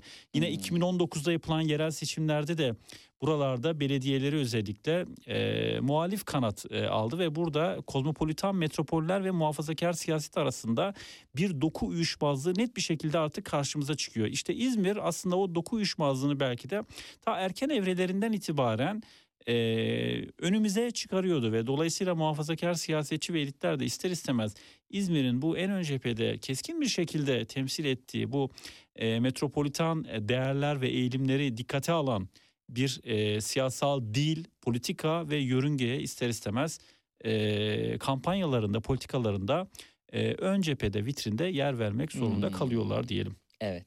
Şimdi Cumhuriyet'in İzmir'i kültürde vitrin, siyasette sadakatsiz olarak başlıklandırılmış değil mi? 1922 yangınına kadar e, giden bir başlangıçtan sonra aslında İzmir'in e, e, bu sadakatsiz olarak siyasi e, e, siyaseten yapılan adlandırmada e, e, bu unvanı bu ya da bu sıfatı hak etmesinde aslında haklı bir e, sebebi de olabilir mi? Ne dersiniz? Ee, şöyle kültürde vitrin, siyasette sadakatsız. Biraz tabii başlıklar bu anlamda e, dikkat çekici Hı hı. şekilde aslında o kentsel refleksleri ya da herhangi bir olguyu daha böyle dikkat çekici bir e, düzeyde e, olmasını ben e, tercih ediyorum. Şimdi kültürde vitrin derken aslında İzmir'in geçmişte içinde yer aldığı o kozmopolitan e, bir e, habitus vardı. E, İsterseniz oradan da başlayabiliriz. Yani Lütfen. liman kent Olur. geçmişi vardı. Bu e, özellikle 17. yüzyıldan itibaren Anadolu'dan işte e, Avrupa'ya, Batı'ya özellikle e, tarımsal üretimin taşınmasında e, rutin rotalar vardı ama e, İzmir artık burada bir liman e, olarak, kent olarak öne çıkınca bir anda şehir ekonomik anlamda, demografik anlamda, kültürel anlamda, sosyal anlamda muazzam bir e, dinamizme kavuştu. İşte batılı ülkelerin konsoloslukları kente taşındı. Buna aynı zamanda Anadolu'da o dönemlerde kargaşadan dolayı, ekonomik ve toplumsal kargaşadan dolayı e, bunalan e, bir e, Türk Müslüman kitle de dahil oldu ve onlar da e, bu anlamda e, İzmir'e yönelmiş oldular. Dolayısıyla kent bir anlamda hem Batı dünyasında işte e, Fransız, İtalyan, e, İngiliz, Hollandalı bir taraftan Osmanlı bakiyesi içerisinde olan e, Yahudi, Ermeni, Rum nüfus, gayrimüslim nüfus bir taraftan da Müslüman Türk nüfusun içerisinde yer aldığı kozmopolitan dinamik bir e, nüfusa sahip oldu ve bu e, artan ticari tabii ki e, hacim ister istemez kente kültürel üretimlere de uzun yıllar e, hız verdi. İşte gazeteler, dergiler vesaire bu anlamda üretimler e, mua- e, döneme göre tabii ki muazzam bir e, grafik çizdi. Ve İzmir bu e, kozmopolitan e, geçmişi e, İzmir'in özellikle Cumhuriyet'in erken Cumhuriyet'in kültür temelli devrimlerinde ve reformlarına İzmir'in adapte olmasını, entegre olmasını hızlandırdı. Yani o batılı e, e, dünyayla e, cum- erken cumhuriyet seçkinlerinin e, entegre olma politikaları bu anlamda İzmir için e, hiç de yabancı olan, e, deneyimlemedikleri bir şey değildi. Tam tersine uzun geçmişlerinde epey bir e, varlığı olan e, bir e, ne diyelim cereyandı. E, ancak e, Cumhuriyet kurulduktan sonra özellikle e, dünyada da maalesef bir taraftan e, ekonomik buhranlar var. 1929 buhranı özellikle dünyanın belki de insanlığın geçirdiği en büyük e, ekonomik anlamda bir e, krizdi. bu ister istemez e, Türkiye'de de e, yankılandı. Diğer taraftan e, faşist otoriter e, siyasetler de Avrupa'da e, inanılmaz düzeyde yükselmeye başlıyordu. İşte tam bu engamede tabii ki e, erken cumhuriyetin özellikle girdiği o otoriter içe kapanmacı güzergah e, dünyaya açık bir liman kenti geçmişine sahip olan İzmir'de tepkiyle karşılandı yani ister istemez. Dolayısıyla bu tepkiselliği İzmir özellikle e, Serbest Cumhuriyet Fırkası e, kurulduğunda büyük bir heyecanla o hareketi Hmm. karşılamasıyla kendisini gösterdi. Ancak tekrar söyleyelim bu biraz da yaşanan ekonomik ve siyasal anlamdaki aslında sıkışmanın bir nevi e, ortaya koyduğu bir refleksi. E, diğer taraftan İzmir Cumhuriyet'in özellikle kültür merkezli yenilikleri, reformlarıyla belki Türkiye'de en hızlı, en derin, en kapsamlı bir şekilde entegre olan ve o aslında e, entegrasyonu belki 21. yüzyılda AK Parti sonrası süreçte de e, çok daha net, çok daha keskin boyutlarla e, yöneldiği siyasal tercihler ve tutumlarla da ortaya koymuş bir kent. Hmm. Tabii e, sadakatsiz de demişken çok partili yaşam sahnesinde bir dönemde Merkez San kalesiydi. Dolayısıyla aslında e, hani siyasette de biraz da sadakatsiz olmak lazım belki değil mi? Çünkü öbür türlü o bizi bizi ne yapar? Militan yapar, körü körüne bağlı hale getirir. E, İzmir'i e, hani sol olarak solda yer alan bir şehir olarak aslında ifade etmemiz tarihin e, Cumhuriyet yakın Cumhuriyet tarihinin en başından bu tarafa olan bir hadise değil. Merkez Sağ'ın kalesiyken şu an İzmir bu e, mevcut durumuyla e, karşı karşıya. Tabii tabii yani şöyle söyleyelim e, benzer durumlar özellikle 2. Dünya Savaşı'nın getirmiş olduğu yıkımda da devam etti. Yani e, savaş konjonktürü özellikle Türkiye'de e, nasıl tezahür etti? İşte ciddi anlamda ekonomik yoksulluk, e, fakirlik, açlık, hastalık vesaire bunlar ciddi anlamda ivme kazandı. Değişim arzusu da vardı e, e, toplumda ve İzmir e, bu e, taleplere belki bu arzulara en ileri düzeyde aslında yön veren bir kent olarak Demokrat Parti'ye 1950 seçimlerinde büyük ölçüde yönelerek gösterdi ki Demokrat Parti'nin ikinci e, devresinde yani 1954 seçimlerinde İzmir'in %60'ın üzerinde verdiği oyu dikkate alalım. Şimdi az önce söylediğiniz şey çok önemli. Yani e, kentlerin bu anlamda statükonun e, parçası olmasından ziyade e, modern kentlerin o e, değişim, dönüşüm ya da bir rasyonalite temelli gerilemeyi, sıkışmayı gördüğünde ne yapması? Burada hemen e, devreye girip işte değişim dönüşümün öncüsü olması önemli. Burada Türkiye'de de özellikle kozmopolitan kentlerin bu anlamda e, çıtayı belki en önde temsil ettiğini görebiliriz. Taşra kentlerine göre burada e, kozmopolitan kentler e, değişim dönüşüm e, süreçlerine belki adaptasyonda öne çıkıyor. Müsaadenizle bununla ilgili e, dinleyicilere ben bir örnek vereyim. Tabii ki. Mesela çok da ilginç bir örnek. 1987 e, referandumunu burada biraz belki konuşabiliriz. Yani hem İzmir'in refleksi hem orada e, kozmopolitan metropoller ve taşra kentlerinin izlediği tutumlarla ilgili. Şimdi 1987 referandum oluyor Türkiye'de. E, 12 Eylül sonrası süreç. 12 Eylül'de yaşanan askeri darbe sonrasında 12 Eylül öncesinde e, siyasette varlık gösteren önemli liderler kim bunlar? İşte Süle- e, Süleyman Demirel, Bülent Ecevit, Alparslan Türkeş, Necmettin Erbakan gibi e, siyasal seçkinler yasaklı hale geliyor. Ancak ilginçtir 1987'lere geldiğimizde e, yasakların kalkması yönünde tabii ki toplumda da e, beklentiler artıyor. Ve bu aktörlerin Demirel'in tekrar söyleyelim Türkeş'in, Dem, e, Ecevit'in Evet. ve Erbakan'ın ki bunların her biri aslında siyasette çok farklı damarları temsil ediyorlar. Ee, bir referandum e, dalgası oluşuyor. Özal e, onların siyasete tekrar geri dönüşünü tabii ki istemiyor. O dönemde e, başbakan olan, iktidar olan, ANAP'ın başında olan Özal e, geri dönüşlerinin karşısında yani yer e, alıyor.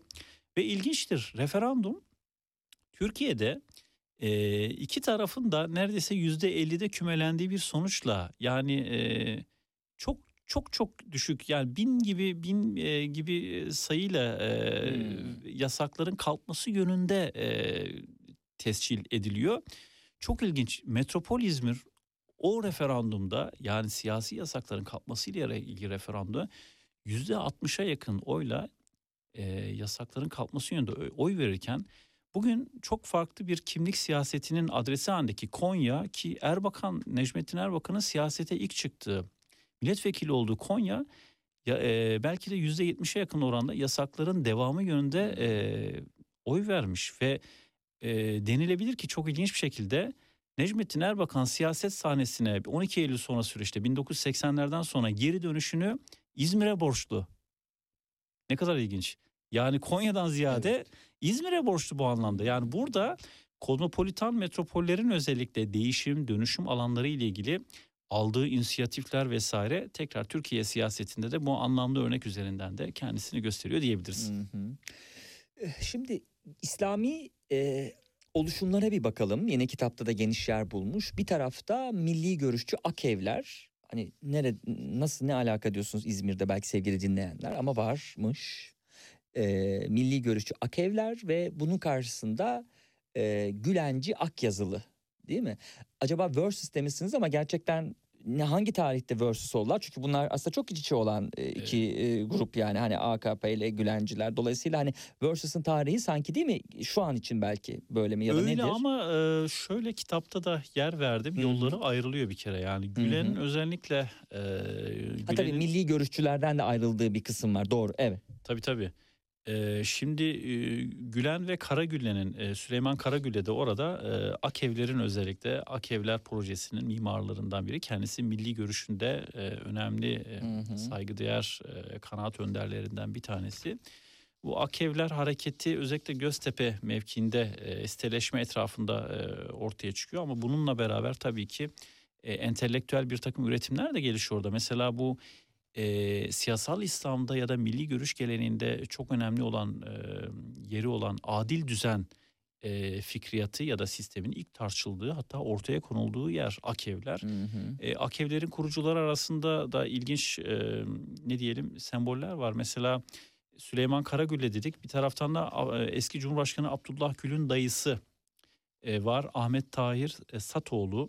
Yine e, gazeteci yazar ki İslami camiada iyi bilinen, iyi tanınan Fehmi Korun'un babası da yine aynı şekilde Akevlerin kurucuları arasında ki e, Abdullah Gül ve Fehmi Koru arasındaki o köklü e, arkadaşlık ve dava arkadaşlığı aslında Akevlere kadar e, uzanıyor. Yani Akevlerdeki tanışıklıktan aslında e, daha çok e, hız alıyor diyelim. E, bu anlamda Akevler evet İzmir'de e, bir e, kentli İslami bir e, cereyan olarak aslında yer bulurken 1960'ların sonlarına doğru özellikle Gülen'in orada e, yer alması ki burada benim görüştüğüm e, milli görüşçü aktörler Gülen'in getirilişini daha çok antikomünist e, gündemle daha çok ortaya koyuyorlar. Yani o dönemlerde özellikle 70'lerde Türkiye'de antikomünizm bir devlet siyasetiydi ve Gülen ilginçtir.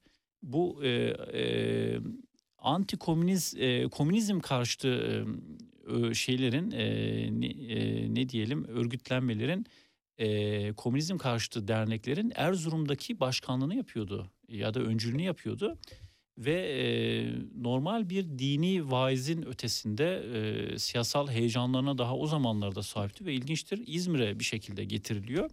Ve İzmir'e getirilişinden sonra yolları işte orada e, Süleyman Karagülle ile kesişiyor. E, iki aktör orada kitapta da yer verdim. Nur Evleri Kooperatifi diye bir e, ne diyelim siteleşme ile ilgili bir araya geliyorlar. Karagülle bunu bahsediyor kendi sitesinde. Bir araya geldik diyor arsa, yer vesaire her şeyi konuştuk. E, bana şey sordu diyor. Çatı katı var diyor. Orası tabii bağımsız e, ortak kullanım alanı. Orada ne yapacağız dedi. Ben Karagül'e diyor ki ben orada e, apartman sakinleri ne isterse onu yapacağım diyor. Yani orada bireysel tasarruflara açık bir boyutta değerlendiriyor. E, Gülen çok ilginç. E, bu senin bir ayet okuyor orada. Bu senin de benim aranda farktır e, mealindeki ayeti okuyor burada ve yolları ayrılıyor orada işte Karagül ile. Yani orada Gülen'in aslında daha çok e, kafasında olan model ki o model işte 15 Temmuz darbe sürecine de götürdü e, onları.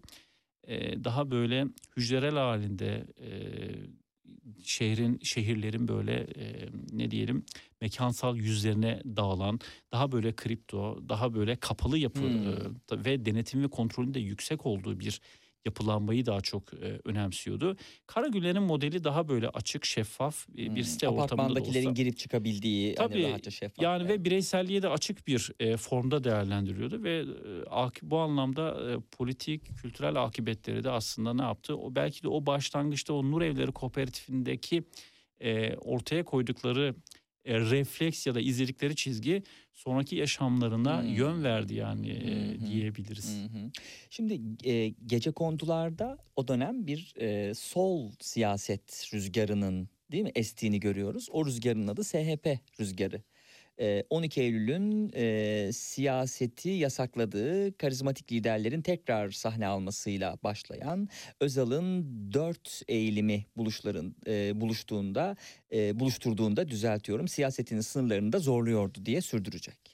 İrfan Ee, şimdi tabii e, Özal neoliberalizmi özellikle 80'lerin başlarında e, start aldığında e, bir e, dinamizm olarak yer alsa da ilerleyen süreçlerde bir tıkanmaya girdi ve bu resesyon ister istemez öncelikle metropollerde e, yankılanmaya başladı. İşte artan işsizlikler, Hı hı. yoksullaşma e, düzeylerinin artışı vesaire.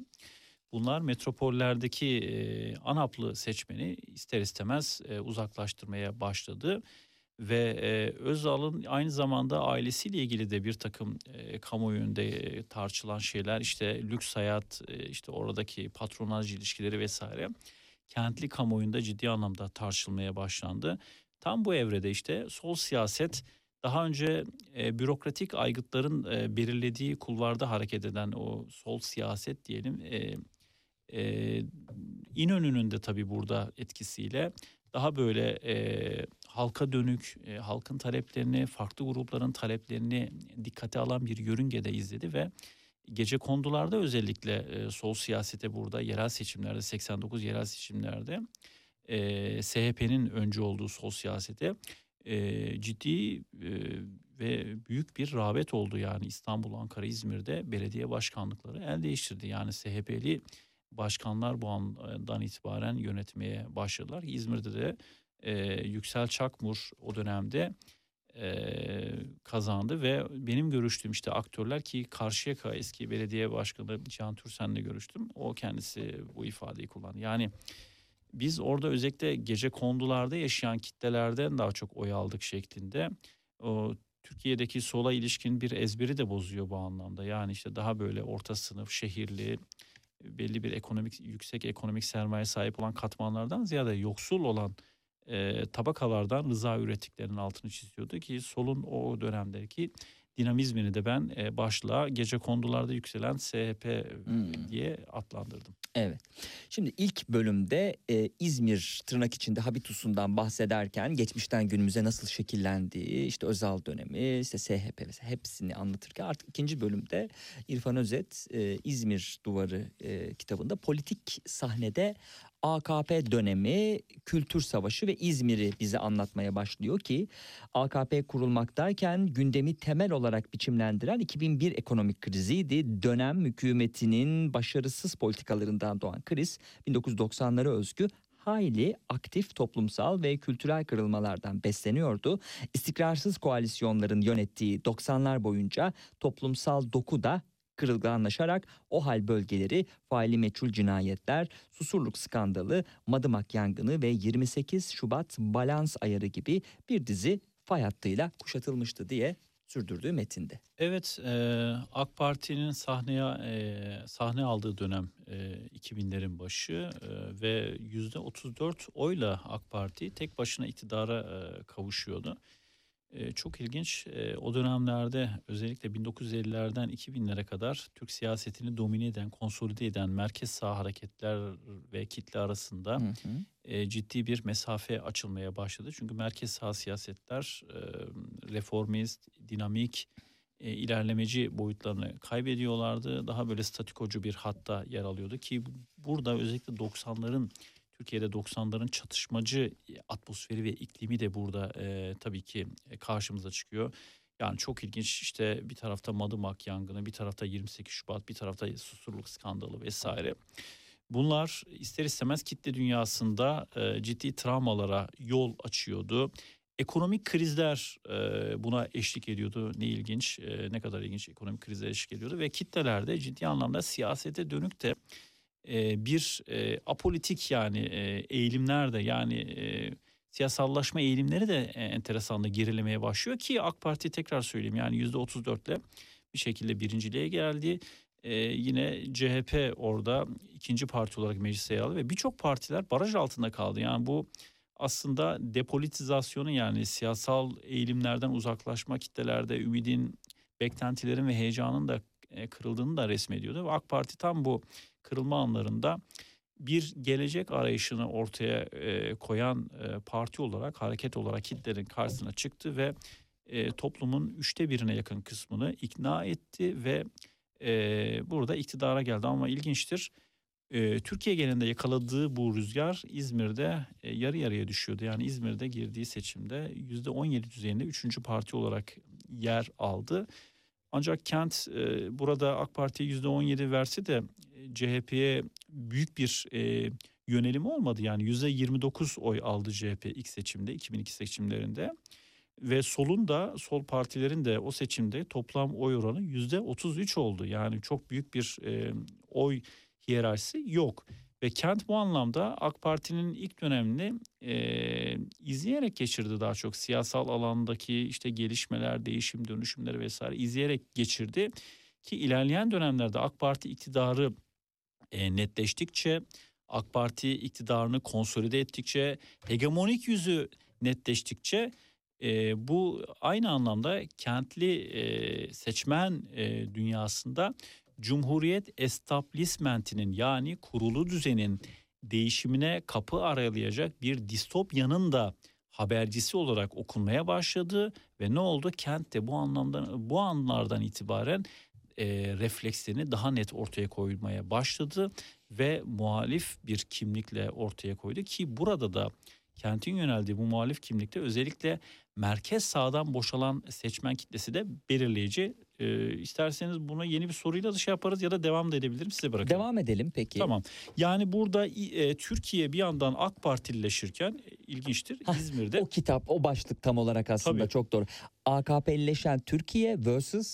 CHP'lileşen İzmir başlığıyla kendisine yer buluyor ve burada da yine politik dengeler kültürel kutuplaşmanın bir çıktısı olarak biçimleniyordu diyecektir Evet. İrfan Özet. Yani e, Türkiye'deki siyasetin e, özellikle son 15-20 yıllık bu e, de, e, önümüzdeki bu dengeye e, oturmasında bu merkez sağ hareketlerin ve partilerin buharlaşma süreci çok önemli bir e, dinamik. Yani merkez sağdan kitleler uzaklaşırken özellikle nereye yöneldiler? İşte yöneldikleri adresler bizim şu an Türkiye'nin 21. yüzyılı ilk çeyreğindeki bu partiler, bu hareketler arası dengelere kesinlikle yön verdi. Şimdi AK Parti özellikle ilk kurulduğu anlardan itibaren merkez sağdan e, boşalan bu alana ki merkez sağ içerisinde muhafazakar değerlerle de barışık geleneksel tabakalarda muazzam bir rıza üretiyordu. Ancak aynı merkez sağ kitlesi içerisinde e, daha kentli, daha seküler, cumhuriyet paradigmasına daha böyle keskin ve derin bir bağlılık duygusuyla hareket eden tabakalar ise ilginçtir CHP'ye yönelmeye başladı. Dolayısıyla bu iki parti arasındaki 21. yüzyılın ilk çeyreğindeki rekabet aslında merkez sağdan boşalan kitlelerin yöneldikleri adreslerle daha çok iç içe.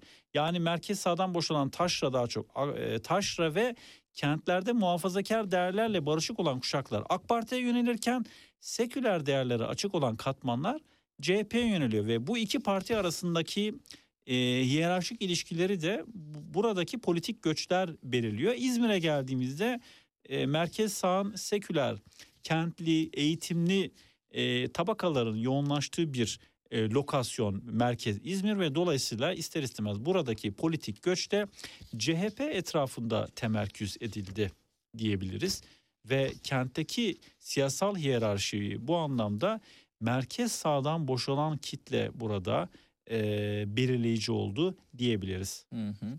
Şimdi üçüncü bölümde e, İzmir Duvarı'nda bu defa e, toplumsal sahnede kültür savaşının kamusal ve et- etnografik temsilleri var. Yani diğer unsurlar var ki bu da metropol Kürtleri, metropol Alevileri, metropol Romanları, nostaljik halka Yahudilerle e, ve metropoldeki semazenlerle Konyalılarla yani Konyalı. E, bir selam göndermek suretiyle şekillenmiş olacak kitapta. Evet imgeydi o yani Semazen Hı hı. Konyalıkla ilgili bir imge. Bu arada e, unutmadan da geçmeyelim. İzmir'deki en önemli çekirdek demografi Balkan göçmenleri Ah, en başta evet, geliyor Doğru zaten. aynen aynen. E, onlar zaten hem demografik hem de kentin kültürel kimliğinde belki de e, çekirdeği oluşturan aslında e, kitle diyebiliriz bu anlamda. Ki Dadaşlara da yer var. Bu arada Erzurumluları İzmir'deki çok var mıdır diye var var belki tabii tabii düşüneceğiz. tabii. Egeli halka Manisalılar, metropolün Karadenizli halkası diye sürüyor temsil. Ee, yani Ve seçtiğim unsurlar. tabii tabii çok daha farklı kentlerde e, hemşeri grupları da olabilir ama bu seçtiğim e, etnografik gruplar ve hemşeri toplulukları tesadüfi değildi. Yani e, işte Balkan göçmenleri e, daha sonra işte Alevi kitle, Kürtler, e, Romanlar ve yine hemşeri olarak da e, Konyalılar, Erzurumlar, e, Mardinler ki onlara metropol Kürtlerin içinde e, yer verdim. E, Manisalılar e, bu anlamda kentteki özellikle ağırlıklı olan e, hemşeri grupları olarak kendisini gösteriyor ve orada 3. bölümde ben aslında bu kültür savaşı evet hep böyle siyasi hat üzerinden gitti. İşte AK Parti, CHP, işte Merkez Sağ vesaire bunlar üzerinden yaşanan işte e, rekabetler vesaire bunlar üzerine gitti. Bir de bu e, etnografik dünyada da yani o topluluklar dünyasında acaba bu kültür savaşı nasıl kendisini gösteriyor diye bir soru da önümüze çıktı. Dolayısıyla bu da e, çalışmanın üçüncü bölümünde etnografik dünya üzerinden e, daha çok kültür savaşını görmeye çalıştık. Bir de ona tabii ki e, kamusal alanda da yine e, gelişen işte karşılaşmalar vesaire kamusal alandaki bir takım dinamikler üzerinden de kültür savaşı İzmir'de nasıl yer buldu bunları anlamaya, görmeye çalıştık. Evet. İrfan Özet e, programın ikinci kısmında stüdyo konuğumdu sevgili dinleyenler. Akademisyen, e, doktora çalışması Fatih Başakşehir'le e, ilk tanışmıştık onunla. Muhafazakar mahallede iktidar ve dönüşen habitus'u anlatmıştı. Şimdi ise yönünü İzmir'e çevirdi. Başakşehir Fatih'ten İzmir'e çevirmekte biraz daha herhalde nasıl oldu bilmiyorum daha keyifli bir çalışma olmuştur belki. E, Benim açımdan da evet, olalım. evet. İzmir doğup evet. büyüdüğüm bir kent de aynı zamanda. E, keyifli bir çalışmaydı gerçekten de. Daha O- geniş bir coğrafya ve tarih sonuç olarak yani Başakşehir'in tarihi ne kadar gelişmiş olabilir? Ee, daha geniş bir tarihi de ele alarak işin siyasi konjonktüründe alarak e, yine e, çok önemli bir çalışmayı sosyolojik tespitlerle birlikte e, okuyucuya sunmuş oldu iletişim yayınlarından çıkan İzmir Duvarı'nda. Teşekkür ediyorum e, beni dinlediğiniz için e, e, sayın seyirciler. Umarım çalışma e, bu anlamda kültür savaşına, İzmir'e e, vesaire ilgi duyan, İzmir'deki kültürel, toplumsal, politik e, kimlikler, yönelimlere ilgi duyan e, okuyucu kitlesi nezdinde de e, faydalı olur e, diye e, bitirmek istiyorum. Evet size destek yayınlarından çıkan Paçayı Kaptırmama Sanatı adlı kitabı Eray Efe'nin kitabını hediye etmek istiyoruz. Klinik psikolog Efe e, bu kitabında insanın trajikomik yazgısının geçmişten bugüne serüvenini özetlemiş. İyi Çok okumalar diyelim şimdiden. E, ve programı bitiriyoruz sevgili dinleyenler. E, gelecek hafta görüşmek üzere. in my head, my shoulders, knees, and toes, my bones. Music gets me through the highs and lows. My head, shoulders, knees, and toes, my bones. you're keeping me from feeling all alone. I've been praying to a thousand different stars, to a thousand different arms, till I found you. I've been chasing by a thousand different hearts, oh, a thousand